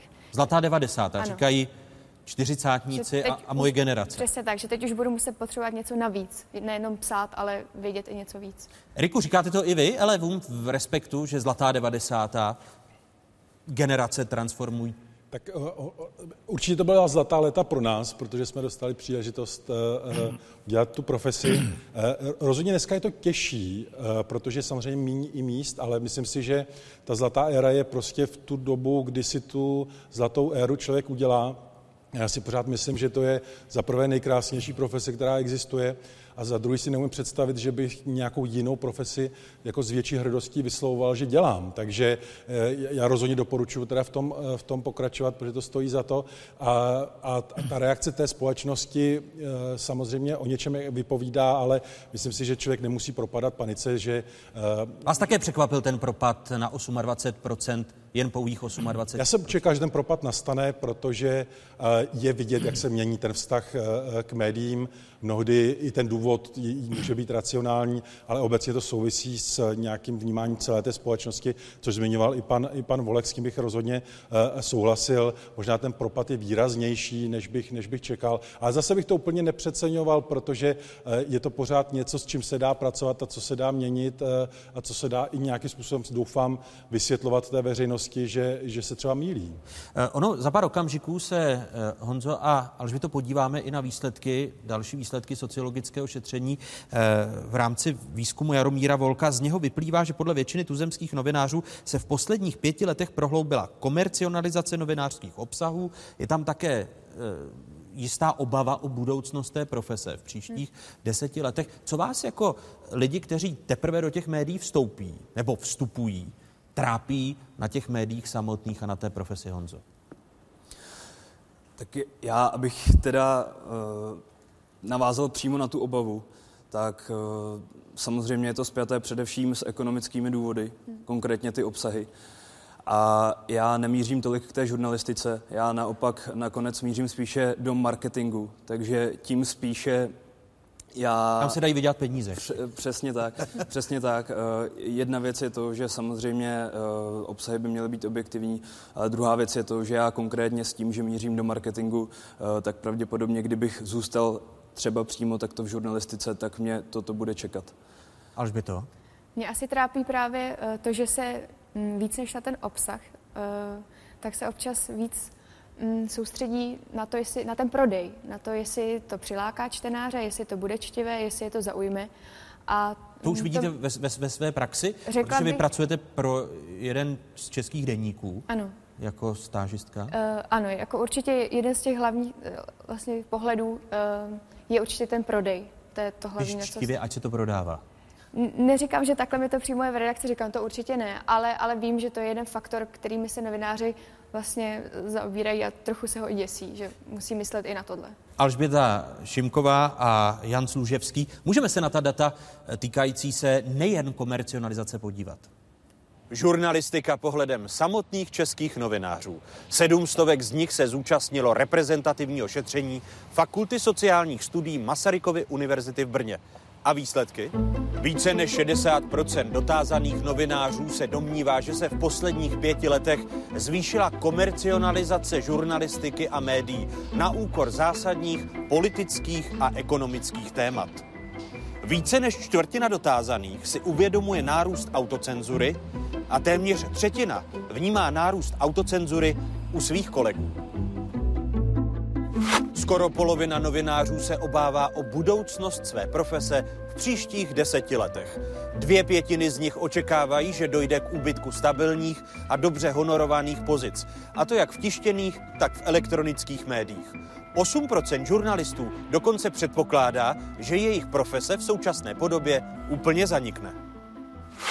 Více než dvě třetiny novinářů se podle loňského výzkumu Fakulty sociálních studií Masarykovy univerzity v Brně domnívají, že pracovat v médiu vlastněném politikem představuje profesní a etický problém. Tři čtvrtiny si myslí, že se médium vlastněné politikem nemůže vyhnout aktivní nebo pasivní podpoře jeho politického uskupení. Stejné procento novinářů si přeje změnit zákony tak, aby politici nemohli vlastnit žádné sdělovací prostředky.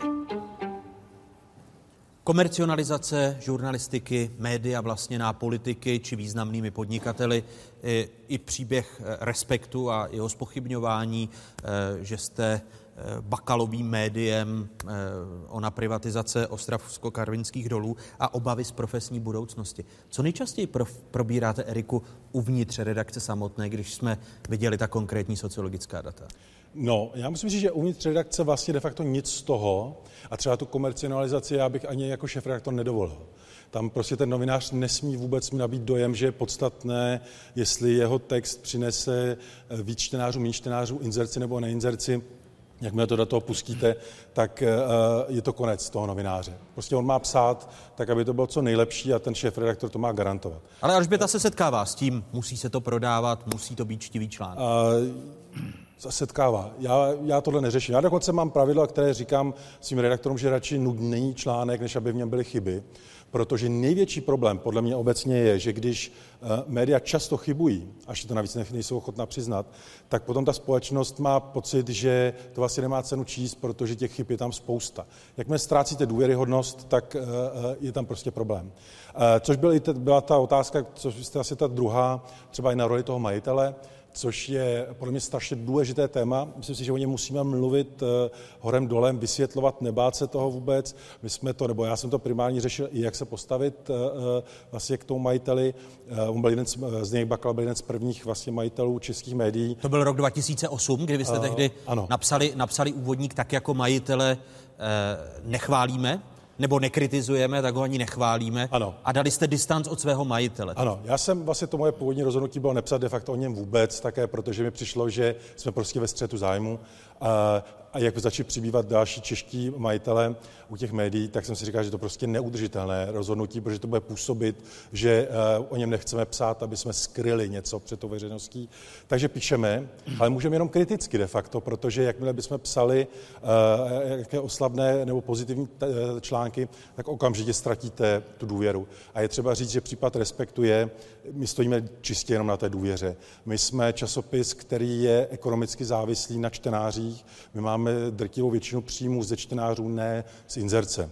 Z tohle hlediska já si ne, nemůžu dovolit vůbec hazardovat jako s tím čtenářem a s jeho uh, představu důvěry v nás. I z toho a nedostali důvodu... jsme se, ale že vstoupím do vaší řeči, v České republice uh, do takové pozice, že teď se zdá, že ta média v očích podstatné části veřejnosti mohou být uh, tiskovými orgány ekonomických skupin, útoky eh, Babišových eh, listů nebo eh, na, na Bakalu, eh, Bakalových listů na Babiše a střed zájmu v politice, což může způsobovat to prohloubení nedůvěry v novináře a ve spravodajství. Určitě to bude mít vliv, eh, ale jediná podle mě možná reakce na to je, kromě toho, jak jsem říkal, že o tom budeme mluvit a budeme to vysvětlovat, je, že ten obsah bude prostě co nejlepší. To znamená, že budete číst dané médium, tak ten nezískáte. Samozřejmě vždycky to proti vám bude používat kdokoliv, cokoliv, eh, eh, a když by to nebyl majitel, tak se najde něco jiného. Ale moje zkušenost je, že jakmile o tom mluvíte, vysvětlujete, dokonce i ta pozice respektu. Já jsem o tom psal sám, mě to nikdo nenutil. Já jsem těm čtenářům vysvětloval, jak o tom přemýšlíme. A mně se opravdu jako ta důvěra eh, v ty čtenáře a v to, že to o tom mluvíme, se mi vždycky vyplácá. Samozřejmě to někdo proti vám použije, protože spousta médií se k těm eh, majitelům chová eh, docela problematicky a nemluví o tom vůbec a, a, možná jim to vychází, ale já bych tohleto prostě nechtěl dělat. Ještě, když tady se dívám na Ivana Steigera, tak 90. léta byla charakteristická v českých tištěných médiích německými vydavateli.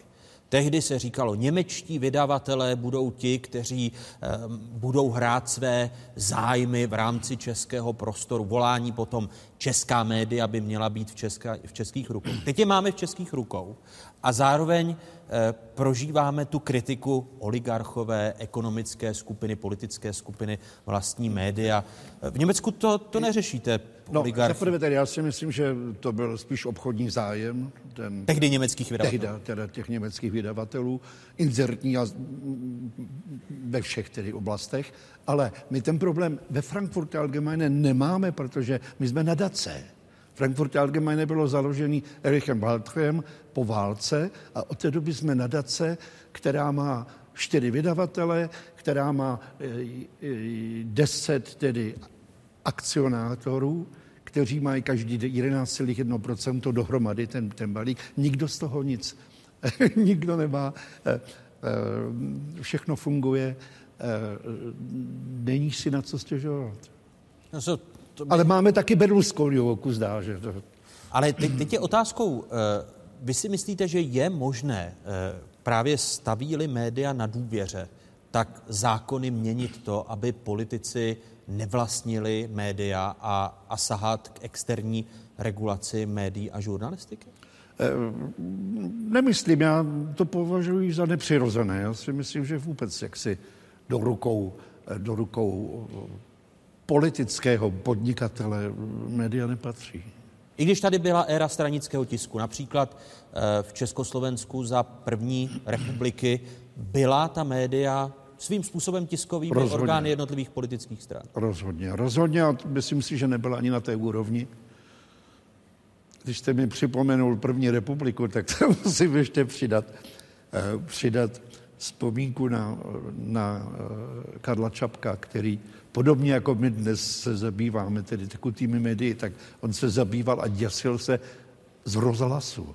Že ten rozhlas tady je a křičí na nás a, a vyzvání nám ze všech stran a našel teda eh, to nejpozitivnější eh, na rozhlasu, což bych docela rád našel i na eh, tekutých médiích, že nás to drží doma. Že někam nechodíme, nemusíme do hospody pro tekutá média, my je máme, my je máme tedy u počítače. Konec žurnalistiky, když jsme dali za název této kapitoly otazník, ano či ne, Eriku? Já myslím, že ne, pokud česká společnost zůstane svobodná demokratická, protože svobodná demokratická společnost bez médií prostě nemůže být. Nemůže, to je prostě protimluv. To znamená, buď to ta společnost si uvědomí, že o něco stojí, eh, to znamená i třeba kvalitní politika, kvalitní společnost, kvalitní média a do všeho toho ta veřejnost má a musí vstupovat. Tady je důležité říct, že ta debata, ta komunikace je obousměrná. A to je třeba i problém z mé strany eh, u českých médií a českých novinářů mnohdy, že s tou veřejností mluví strašně málo, že se jí tak trochu bojí. Já v tom vidím úplný, úplný opak, snažím se, co jen můžu, eh, chodit na debaty, na sociální sítí, snažím se odpovídat na každý dotaz. Abyste nebyl součástí establishmentu. Uh, to znamená... To my asi budeme vnímaní tak pořád, byť samozřejmě naopak nám třeba vyčítají, že jsme přivedli Andreje Babiše do politiky, protože jsme tak strašně tepali tu politiku a, a připomínali ty kauzy a odhalovali ty kauzy, že jsme mu otevřeli tu cestu, což je samozřejmě nonsens. My teď stejně tepeme jeho, takže my děláme pořád jenom tu svoji práci.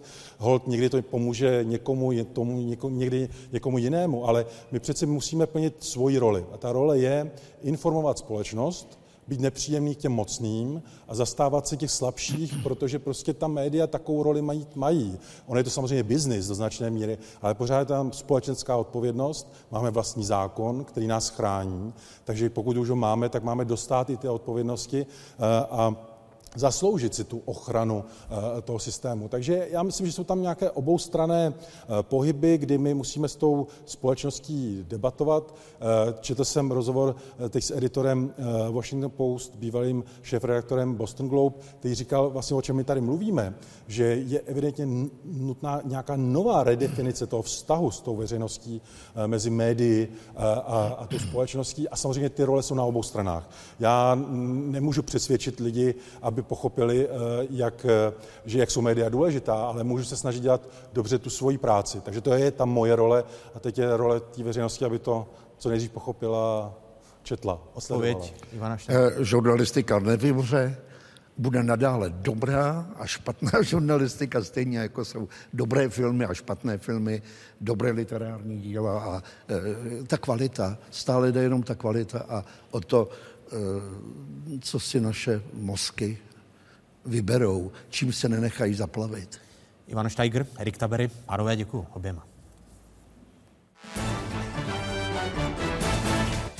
Neskutečné možnosti moderních technologií. V internetu je obsah zadarmo, což neznamená zároveň, že ten obsah bude kvalitní. Je možné se vyznat v záplavě informací? Ty hranice mezi profesionální žurnalistikou a internetovou jsou tak rozmlžené, že lidé se v tom také obtížně orientují. Vlastně neví, co je žurnalistika, neví, co je zpráva. Kdo se namáhá ověřovat fakta a kde končí svoboda slova? S bulvárními médií je to v některých ohledech jako třeba s drogou. Vy si berete drogu, ale jste na ní závislí. Droga nemůže za to, že jste na ní závislí, ale je čím dál tím silnější, čím více vy jste závislí. Nastává zlatý věk propagandy? Propaganda kolem něj buduje kult osobnosti, vyrábí neotřelé klipy, v nichž repuje. Nejnověji si bere pod křídla média. Novináři dostali za úkol milovat stranu, chránit ji a sloužit. Může si každý psát, co chce? Ve virtuálním prostoru se svoboda často chápe jako možnost napsat cokoliv, bez ohledu na fakta. Takže vedle užitečných informací v něm masivně kolují i polopravdy, lži, bludy nebo čistokrevná propaganda. Sledujete 13. díl měsíčníku Fokus Václava Moravce. Tentokrát na téma Lesk a bída médií.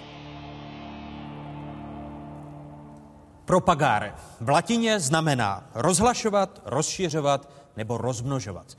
Českým ekvivalentem je slovo propaganda.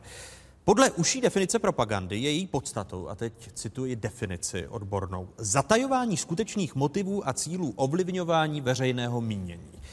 I podoby propagandy se v čase mění. Pomocí větru z mraky poslali američtí imperialisté Mandelínku Bramborovou na naši republiku.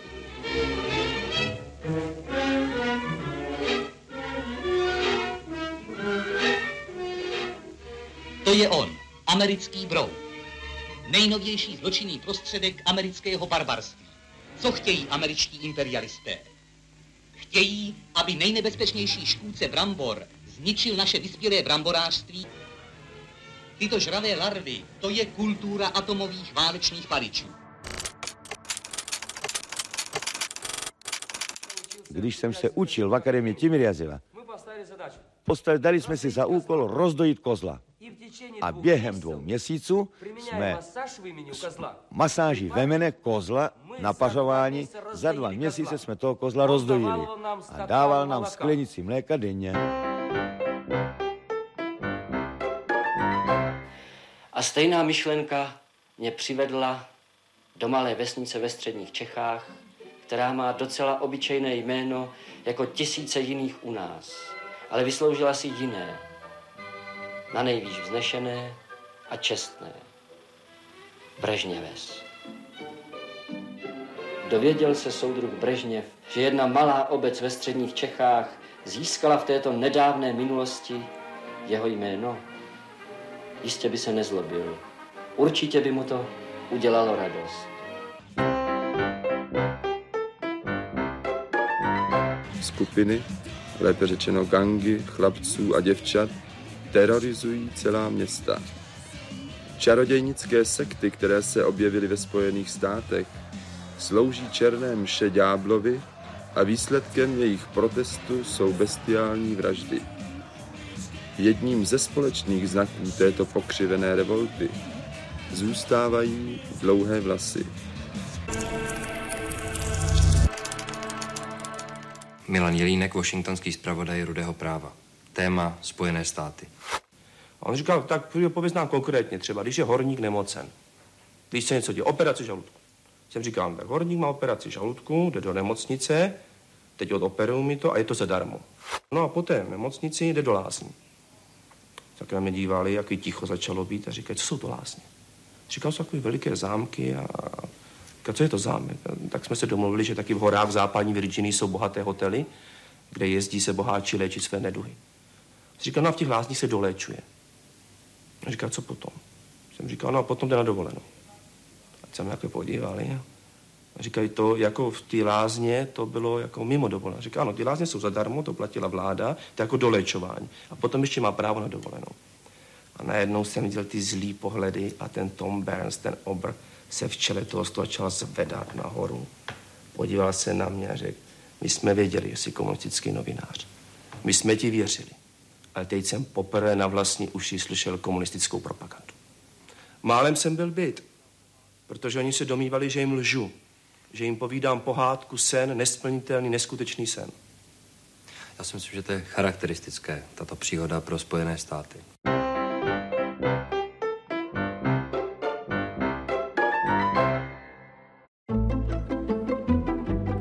Zlatý věk propagandy.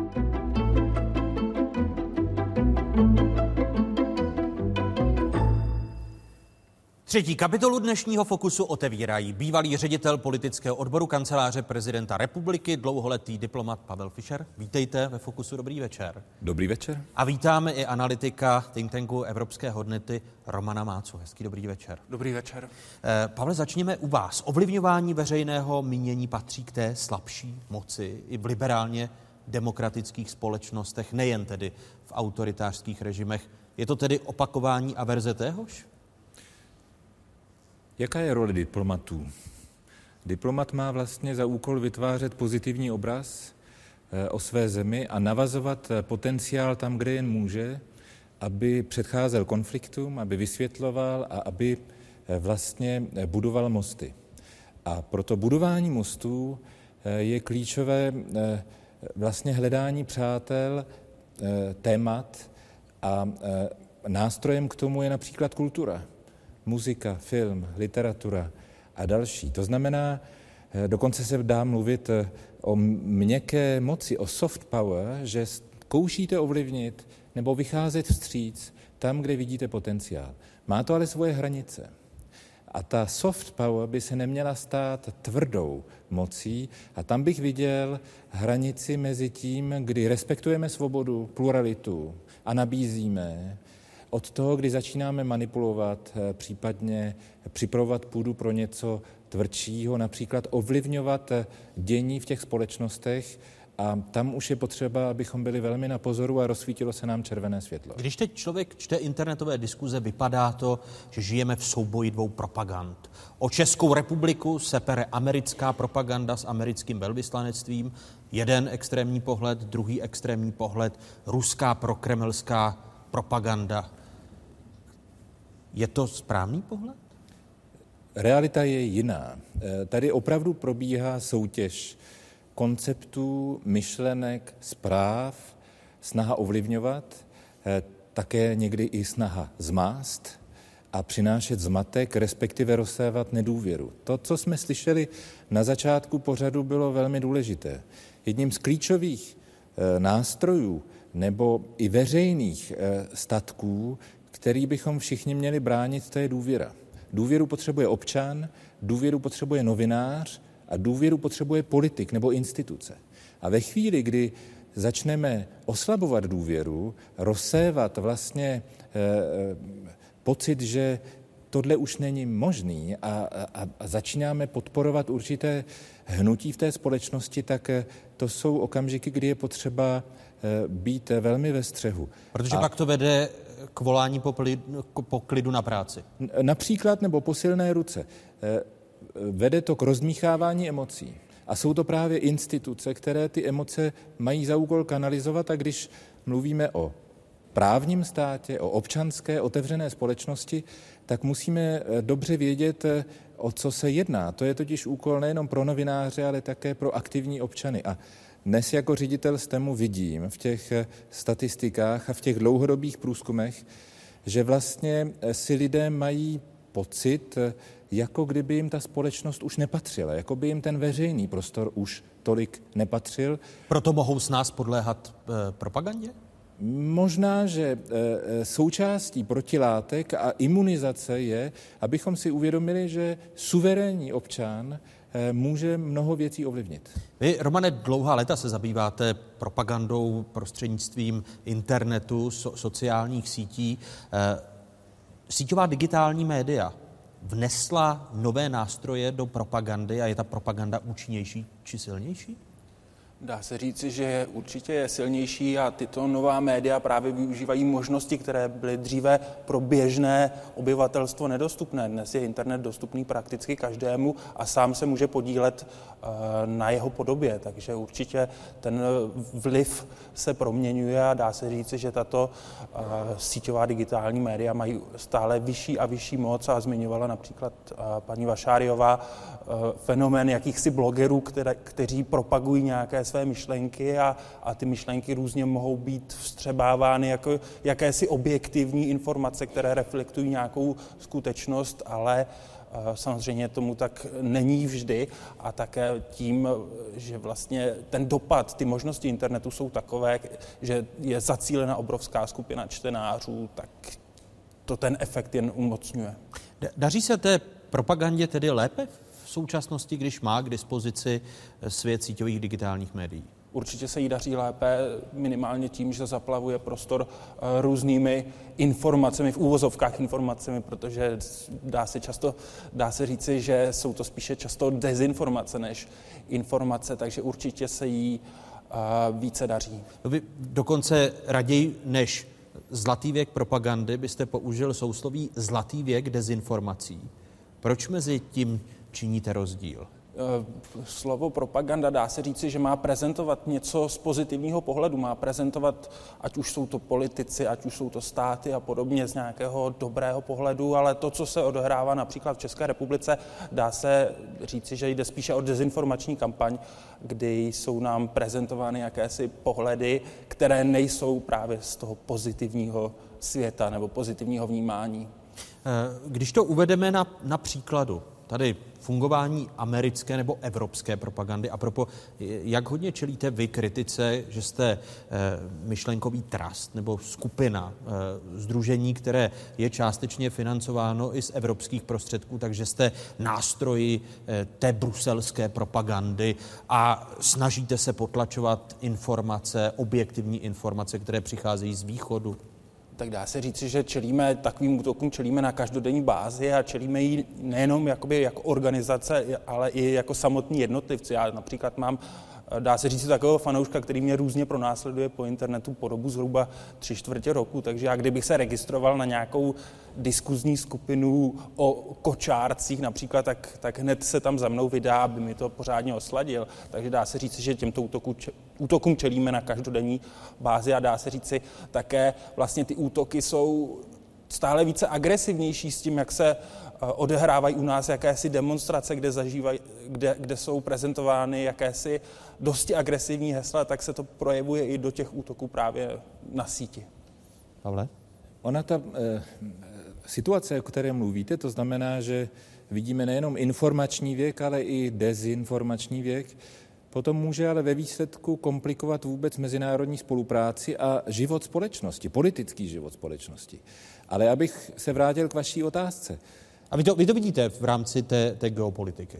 Ano, jsou tady opravdu vždycky, eh, když vidíme nějaký proud, eh, který soustavně vydává určitý typ informací nebo spíš dezinformací, tak stojí za to jít proti tomu proudu a najdete možná eh, nějaký drátek, který někam vede, nějakým směrem. Ale vrátím se k vaší otázce. Vy jste se ptal na evropskou propagandu. Úplně vás z toho vyléčí eh, chvíle, když si najdete, jak skončí třeba Evropská rada, vycházejí ven ti, co tam byli účastní, buď to jsou ministři nebo šéfové vlád, a každý z nich dává eh, interview, respektive vysvětluje novinářům ve své mateřštině, co se tam s zavřenými dveřmi dělo. A můžu vám dát eh, mnoho příkladů na to, že každý z nich bude mluvit trochu o něčem jiném. To znamená, tam není stejný slovník, tam, není, tam nemají všichni stejné noty, tam nemají všichni naučeno, co mají říkat.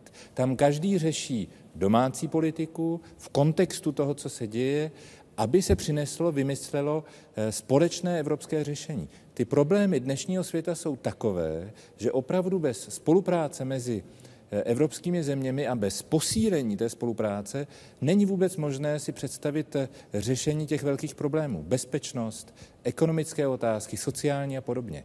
A není to tak, že to vyhovuje těm mocnostem typu Ruska, když se podíváme na ruské dezinformační kampaně, možná Číny, dejme tomu Spojených států amerických jako, jako velmocí, které buď chtějí mít Evropu co nejslabší, nebo oni bojují. Ono to je, eh, Magda Vášáriová tady mluvila o starých truhlách, ve, které, ve kterých je stará vetež, kterou tak jako vytahujeme do toho nového 21. století. Eh, a v té veteši jsou koncepty, které dnes už nebudou fungovat. A my si musíme uvědomit, že opravdu v některých otázkách je potřeba, abychom si hlídali pravomoce národních států, ale v jiných je potřeba naopak tu spolupráci mimořádně posilovat. A tady bych řekl, že na adresu evropské integrace panuje často vysoký stupeň buď neznalosti nebo polovičatosti, a pak stačí, abyste do toho začali sypat eh, zmatek, eh, informace, které jsou často i záměrně nepravdivé, a lidé potom řeknou, tomu se nedá věřit. Jak se, jak se dá účinně bránit těm dezinformačním kampaním? Vy se v rámci evropských hodnot toto pokoušíte tím, že vydáváte každý týden Kremlin Watch, vydáváte e, ty největší dezinformační kampaně e, Ruska, které má o teritorium východu zájem. Eh, osobní má zkušenost je před 14 dny jsem obdržel asi 55 e-mailů od rozhořčených diváků České televize, prolhaná Česká televize neinformuje o tomto. A byla tam fotografie eh, článku eh, Hitler je gentleman, nadepsaná Ferdinandem Peroutkou. Byl to onen článek žert novinářů eh, umístěný do Čapkovy vily. Věc, která je stará tři čtvrtě roku a každému koncesionáři, který mi toto poslal, jsem odepsal, prolhaná česká televize to nevysílá proto, že už to je věc, která byla vysvětlena v červenci loňského roku a dal jsem odkazy na, na všechny relevantní zdroje. Přesto mám skepsi, že se tomu nedá účinně bránit, nebo nedá se proti tomu, Romane, bojovat? Tak bojovat se proti tomu dá, dá se říci, že tyto kampaně často cílí, dá se říci, na nějakou jednoduchost, na nějakou naivitu, na citovou stránku, na emoce. Takže v první řadě, pokud já vstřebávám jako divák nějaké takové informace, které jsou dosti zvláštní, jsou šokující, tak určitě je na místě zachovat chladnou hlavu, dát si nějaký odstup, protože kde se říká, kde jsou emoce, chybí rozum. A to je, to je často problém a často se tyto informace, které jsou v nějakém emotivním vypětí šířeny dále. A to je potřeba pro ty zdatné manipulátory, aby byly šířeny dál, tak jsou vlastně tyto kampaně hrají, dá se říct, na city a, dají, a hrají na nějaké emoce a, a tam potom následně chybí rozum a vychovává se jakási uh, Jaká, jaká je zpětná vazba vaše, když uvedete na nějakých konkrétních příkladech, kde se snažíte lidem vysvětlovat a poukazovat eh, na to konkrétní provedení propagandy, kde je nějaký zájem, například ruský v tomto případě? Tak dá se říci, že ty reakce jsou dvojího rázu. Naše společnost již je tak dosti polarizována, takže přicházejí reakce s tím, že je to velmi užitečné. A na druhou stranu, že je to vlastně jenom jakási pouhá kontra proti kontra propaganda, takže vlastně se snažíme... že vy vyvažujete jakoby, ruskou propagandu bruselskou. No, my se jakoby snažíme vymývat ty mozky akorát z toho druhého, druhého směru, ale přitom my se snažíme jenom jakoby upozorňovat na tom, co se, co se píše třeba například o České republice, Evropské unii a podobně. Pavle? Některé ty koncepty jsou vysloveně toxické. To znamená, že zamořují veřejný prostor a vlastně znemožňují společnou práci.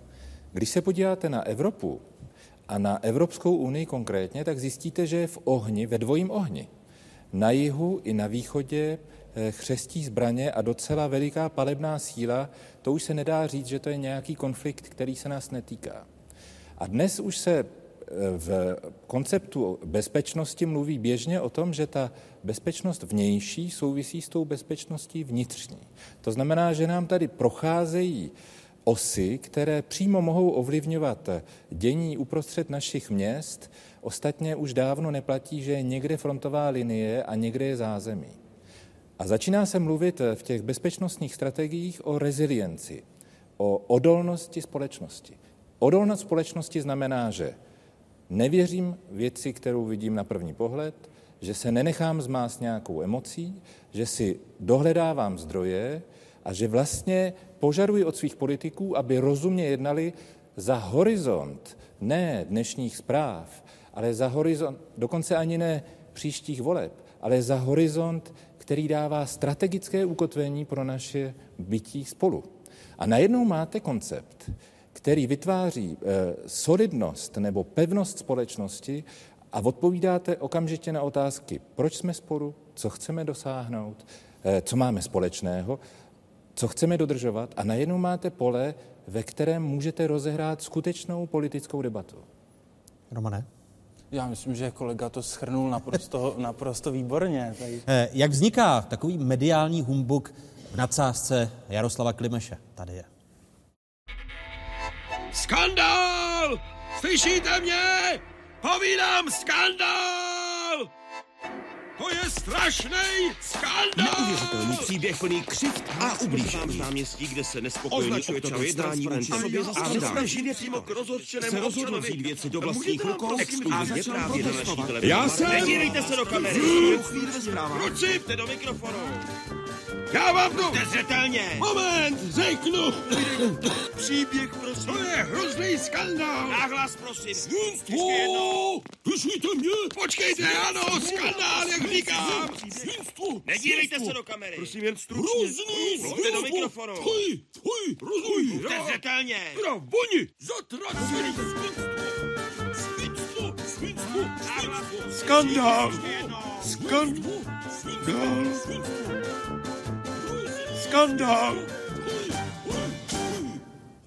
Pokud byste si měli vybrat eh, z těch dvou extrémů, ke které cestě máme nakročeno, eh, k tomu moři informačních banalit, humbuku a skandálu, jak jsme to viděli v nadsázce Jaroslava Klimeše, nebo eh, opět k velkému bratrovi, který nám bude cenzurovat informace, Pavle?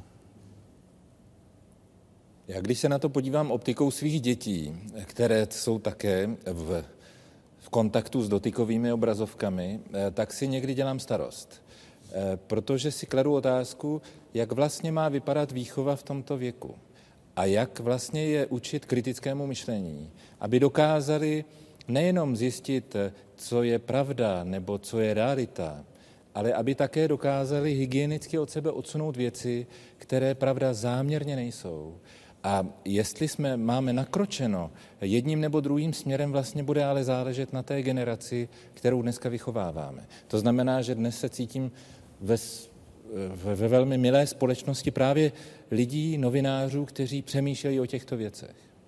Romane. Já si myslím, že směřujeme svým způsobem k tomu humbuku, který zmiňujete, protože vlastně dá se říci, že už je tady následek e, předchozího režimu, kdy česká společnost je velmi citlivá na nějakou cenzuru, e, na nějaké restrikce a to platí i v tom virtuálním prostoru.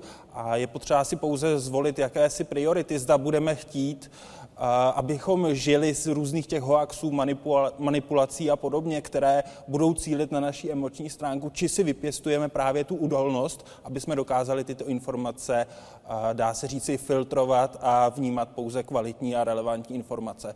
V rámci té mediální gramotnosti a informační gramotnosti, tak jak jednoduše odpovědět na otázku, co je vlastně informace nebo zpráva, co nejblíže se blížící pravdě tomto chaosu a moři dezinformací či humbuku, Romane? Dá se říci, že je to, je to těžké a lehké zároveň to odlišit. Nejlehčí, nejlehčí cesta je vlastně, věřím tomu, co zažiji na vlastní oči.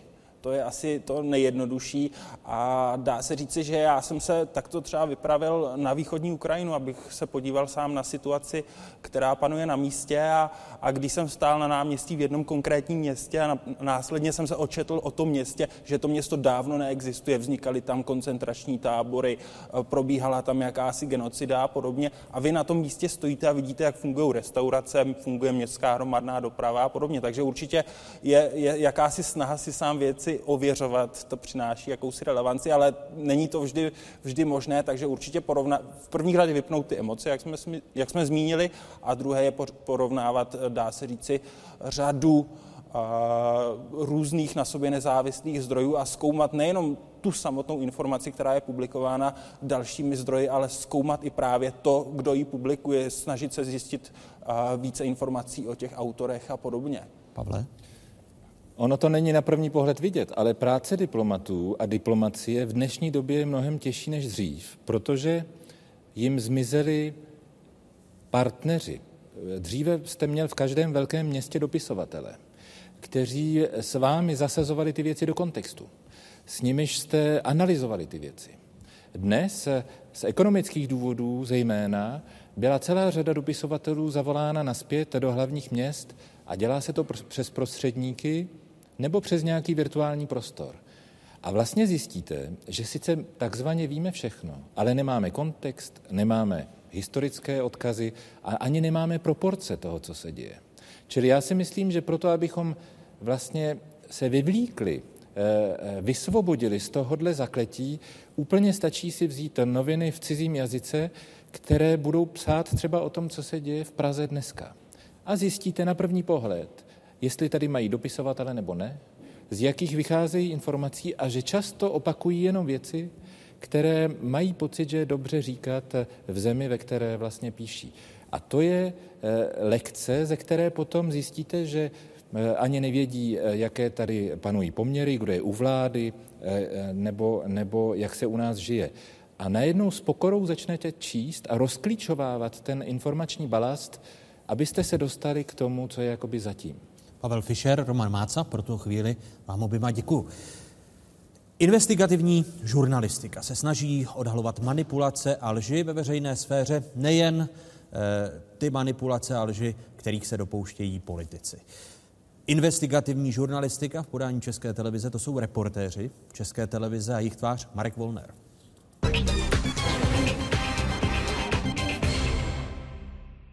Je spousta lidí, kteří si uvědomují, že tuhle práci teďka už za nás nikdo jiný neudělá. Pokud bychom to měli zabalit, tak se podle mě ocitáme v daleko větším chaosu, než, než si umíme představit. Čau.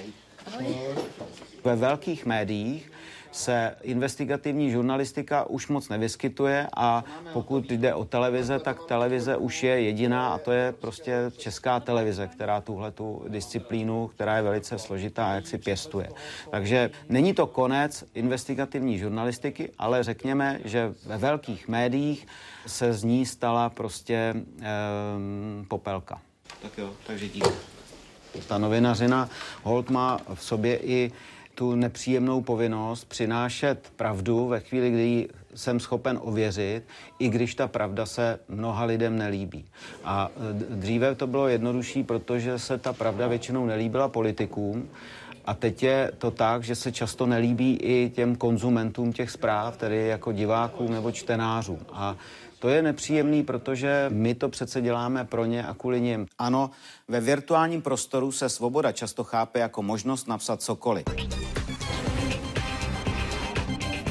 Na internetu se velice často setkáváte s tou větou, tohle je pravda, nebo to je pravda, kterou před vámi tají a podobně. Tuhle větu v internetu můžete automaticky považovat za lež tak jako dřív spousta lidí možná si myslela, že všechno, co si přečte, je pravda, tak dneska si spousta lidí myslí, že všechno, co vidí v televizi, je nepravda automaticky a že pravdu mají jenom tyto konspirační weby, které vlastně předkládají, řekněme, alternativní vizi světa. Ale ono to tak není. Prostě e, nějaký mechanický a automatický vzorec, že tyto mají vždycky pravdu a tyto vždycky lžou, prostě neplatí a já doufám, doufám, že spousta lidí, a bude to dlouho trvat, za nějakou dobu pochopí, že my, kteří jsme 11 let eh, na obrazovce a že jsme tak dlouho, je důkaz toho, že jsme prostě poctiví v tom, co děláme a nevysíláme nepravdy tak eh, že to tak myslíme, i když jde o témata, který se jim třeba jaksi nelíbí ty fakta a informace je potřeba vždycky poskládat v nějakém kontextu a ten kontext bývá mnohem složitější. Zjednodušit nějaké novinářské sdělení na jednoduchou pravdu je vždycky ukázkou toho, že nejde o novinařinu, ale že jde prostě o, o manipulaci. Protože věci jsou hrozně složitý.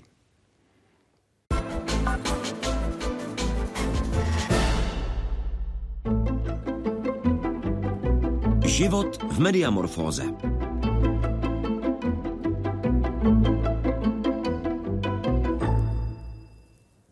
Který v kapitolách předchozích naznačil, že čelíme krizi důvěry. Jak onu důvěru obnovit? I o tom je závěrečná kapitola. Začnu u Jaromíra Volka. Jaromíre, tady jsme to slyšeli a prolínalo se to těmi jednotlivými třemi kapitolami. Nedůvěra, eh, která se projevuje v diplomaci, ve vztahu k politice, ale i k novinářům a k médiím jako takovým. Jak využít ta digitální síťová média a obnovit důvěru třeba té nejmladší generace? No, zdá se, že jiná cesta nepovede, protože tu nejmladší skupinu těžko vytrhneme z té vazby na síťová média nebo kvartérní, jak jim budeme říkat. Eh, podle mého soudu je to skutečně mm, klíčová otázka. Eh, Vím, že se mnou řada lidí nebude souhlasit, ale snad aspoň někdo. Myslím, že jeden z prvních kroků je eh, zkusit eh, digitální demokracii, řekněme, formou eh, změny volebního systému tak, aby bylo možné využít, řekněme, digitální média jako nástroj uplatnění volby, čímž by se nám pravděpodobně zvýšila volební účast a pravděpodobně bychom část té nejmladší generace vtahli víc do prostoru, tedy vtahli bychom je eh, do toho rozhodování. Zdá se mně, že oni zatím se eh, od toho rozhodování stahují a obávám se, že pakliže eh, jaksi nebudou osloveni včas, tak už do toho prostoru nevstoupí. Paní Magdo? Uh... Uh, můžu říct si to česky, protože já jsem si uvědomila, že já si to překládám, protože já mluvím česky normálně a takže promiňte, řeknu to teď česky. Možná mi i mladší generace lépe porozumí.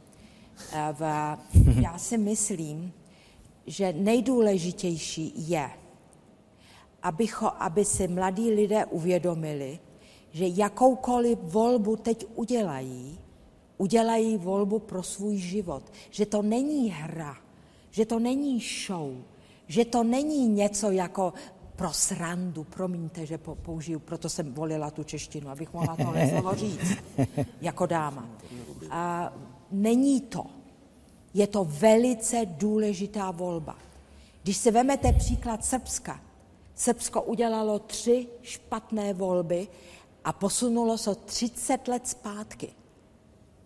Moje generace odchází a je důležité, aby si mladí uvědomili, že jednoduše to není, není to uh, hra o šprťouchlata, jak říkáte. A přispělo by k tomu právě třeba využití síťových digitálních médií v rámci já to, volební já, participace? Já nevím. Já nevím, protože já si myslím, že nejdůležitější je osobní kontakt. Nedá se nic dělat, jenom mluvit osobně přímo s těmi lidmi. Odpovídat na jejich otázky a udělat z nich trochu dospělé lidi. Nemůžeme si pořád hrát. Ne, to nejde. To nejde v hře a v takovém jaksi v, v, v trávení volného času a takovýchhle různých věcech strávit svůj život. Teď je ta chvíle. Teď je ta chvíle, my odcházíme a vy musíte nastoupit. Vy musíte nastoupit, jinak to nejde.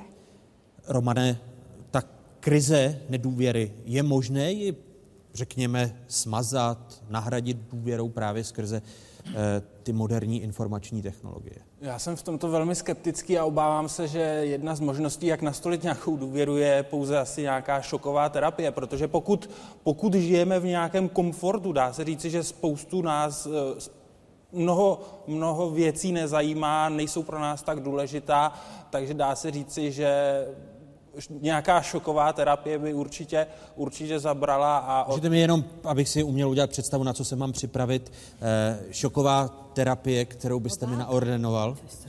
Já nechci, nechci jakoby malovat čerta na zeď, ale jsou, jsou ve světě jsou skutečnosti, které zásadně změní náš pohled. Já jsem třeba navštívil tři země, kde se odehrávají válečné konflikty a dá se říci, že to je skutečnost nebo zkušenost taková, že to hodně změní váš pohled pohled na svět a i vaše uvažování. Nepřál bych nikomu z tohohle národa, aby zažil válku a podobně, ale jsou věci, které pokud nezakusíme na vlastní kůži, tak se dá říci, že je neřešíme. A proto já, pokud se dívám třeba do nějakých internetových diskuzí, kde se, kde se řeší nějaká válečná situace a podobně, tak jsou tam názory, já fandím těm a já fandím těmhle. A takto se ty lidi na internetu vyjadřují například o nějakých válkách, což je, což je podle mě zarážející.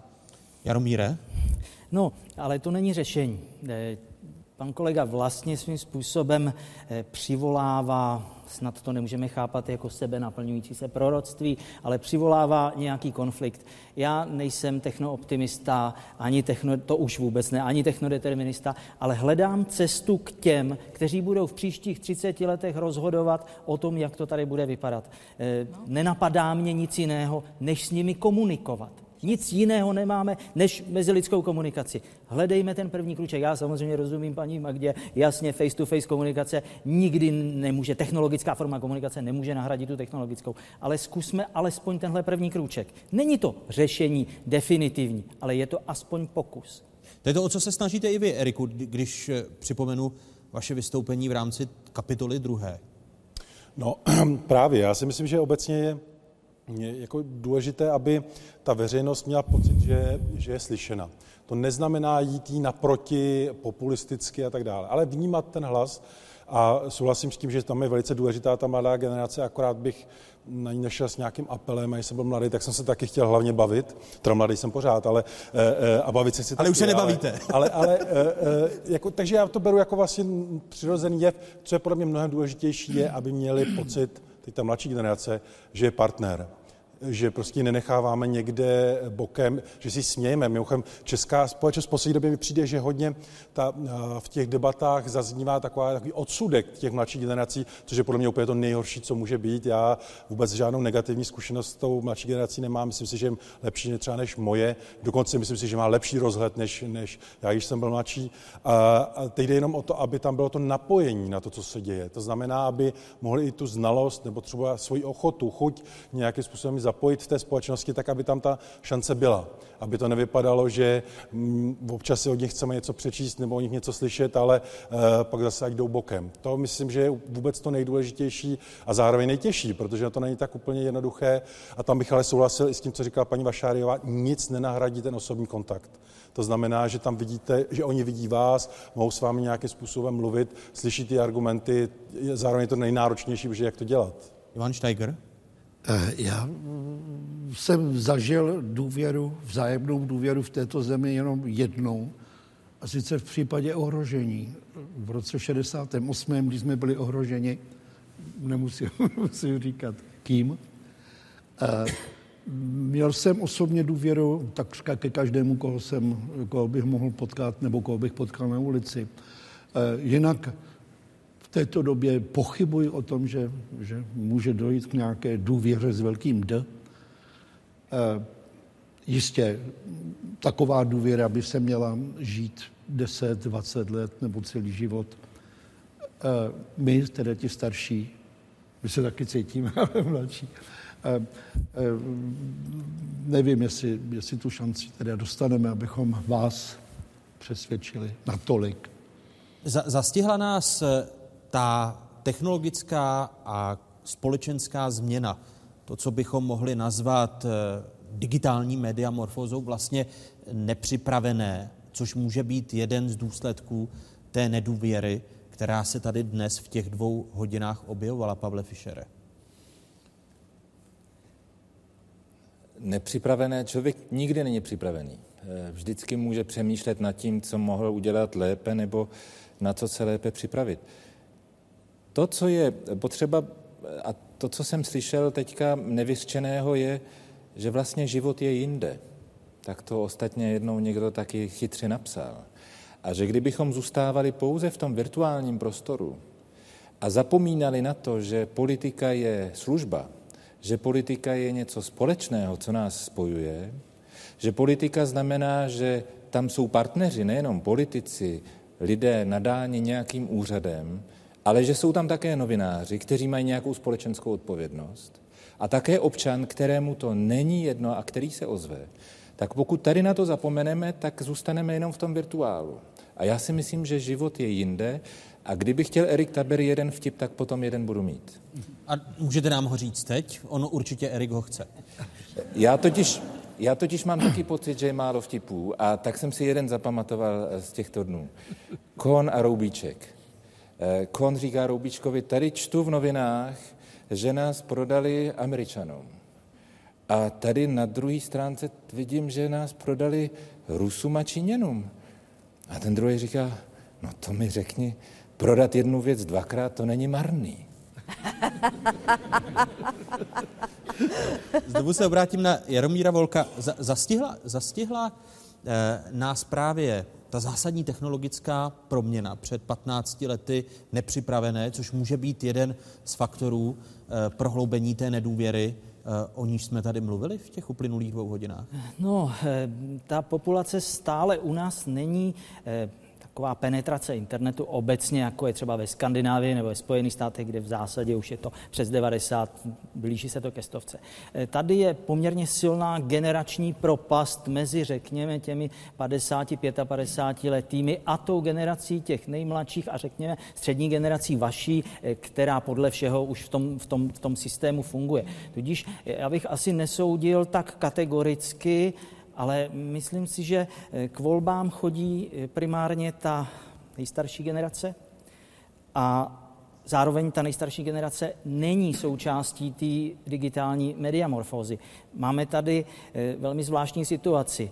Ti, co nevolí, teď to zjednodušuji, jsou na síti, ti, co volí, nekomunikují na síti. Máme tady názorovou propast která se nám nedaří úplně uzavírat, respektive jde to pomalu. Eriku? Já jenom uh, takovou poznámku, že uh, ne vždycky to musí přinést pozitivní jev, což jsme viděli teď na Slovensku, ale i v Německu, kde nejvíc lidí, kteří volili fašistické strany nebo extremistické strany, byli do, čas, do té doby naprostý nevoliči. To znamená, tam se může stát, že ta aktivizace té společnosti k tomu, aby se víc účastnila voleb, může dopadnout úplně opačně, než potom ta část společnosti očekává. Ale já si myslím, že je velmi dobré, že vlastně my vidíme, ako to Slovensko vyzerá. A já teraz zase musím hovoriť po slovensky, protože najhoršie je, že vám chodí voliť 40% ľudí a vy neviete, čo si tých 60% myslí. Takže ja som v tomto ohľade šťastná, že teraz vidíme, ako to spektrum na Slovensku vyzerá a môžeme s tým začať niečo urobiť.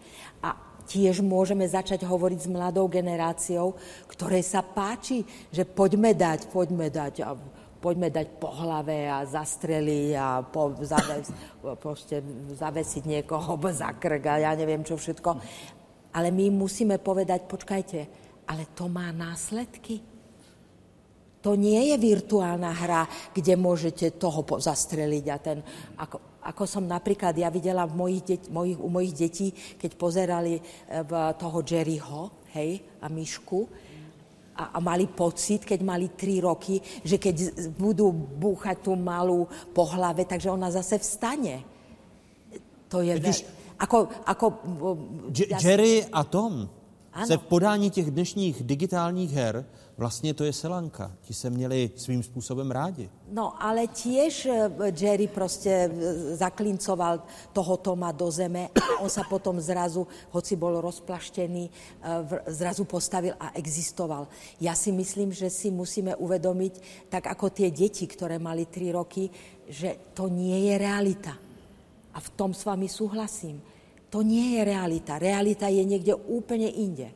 A pokiaľ mladá generácia nezačne byť zodpovedne premýšľať a nechá staršiu generáciu, ako hovorí pán Volek, v, rozhodovať o svojom živote, lebo každé voľby, každé voľby rozhodujú najmenej 10, o 10 ročí, ako tá krajina ide.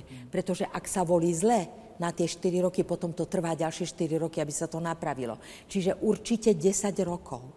Nám sa to podarilo na Slovensku v roku 1998 keď sme otočili Slovensko a vykašľali sme sa na prímakov plán ruský, že by Slovensko bolo tým ruským územím, ktoré by, z ktorého by sa kontrolovala stredná Európa a v, začali sme pracovať. Ale kto nám pomohol? Mladá generácia. 84,6% prvovoličov išlo voliť. A, v, a to, bolo, to bolo kľúčové. To znamená, že možno treba čakať na taký moment aj tu v Čechách, aj v Strednej Európe, aj v Maďarsku, aj v Polsku, keď si mladá generácia uvedomí a začne vlastne si povie, tak nie, toto nie. Magda Vašáriová, Jaromír Volek, eh, Erik Tabery, Pavel Fischer, Ivan Steiger a Roman Máca. Děkuji vám, že jste byli hosty v dalšího vydání Fokusu a těším se někdy příště. Naschledanou. Děkuji.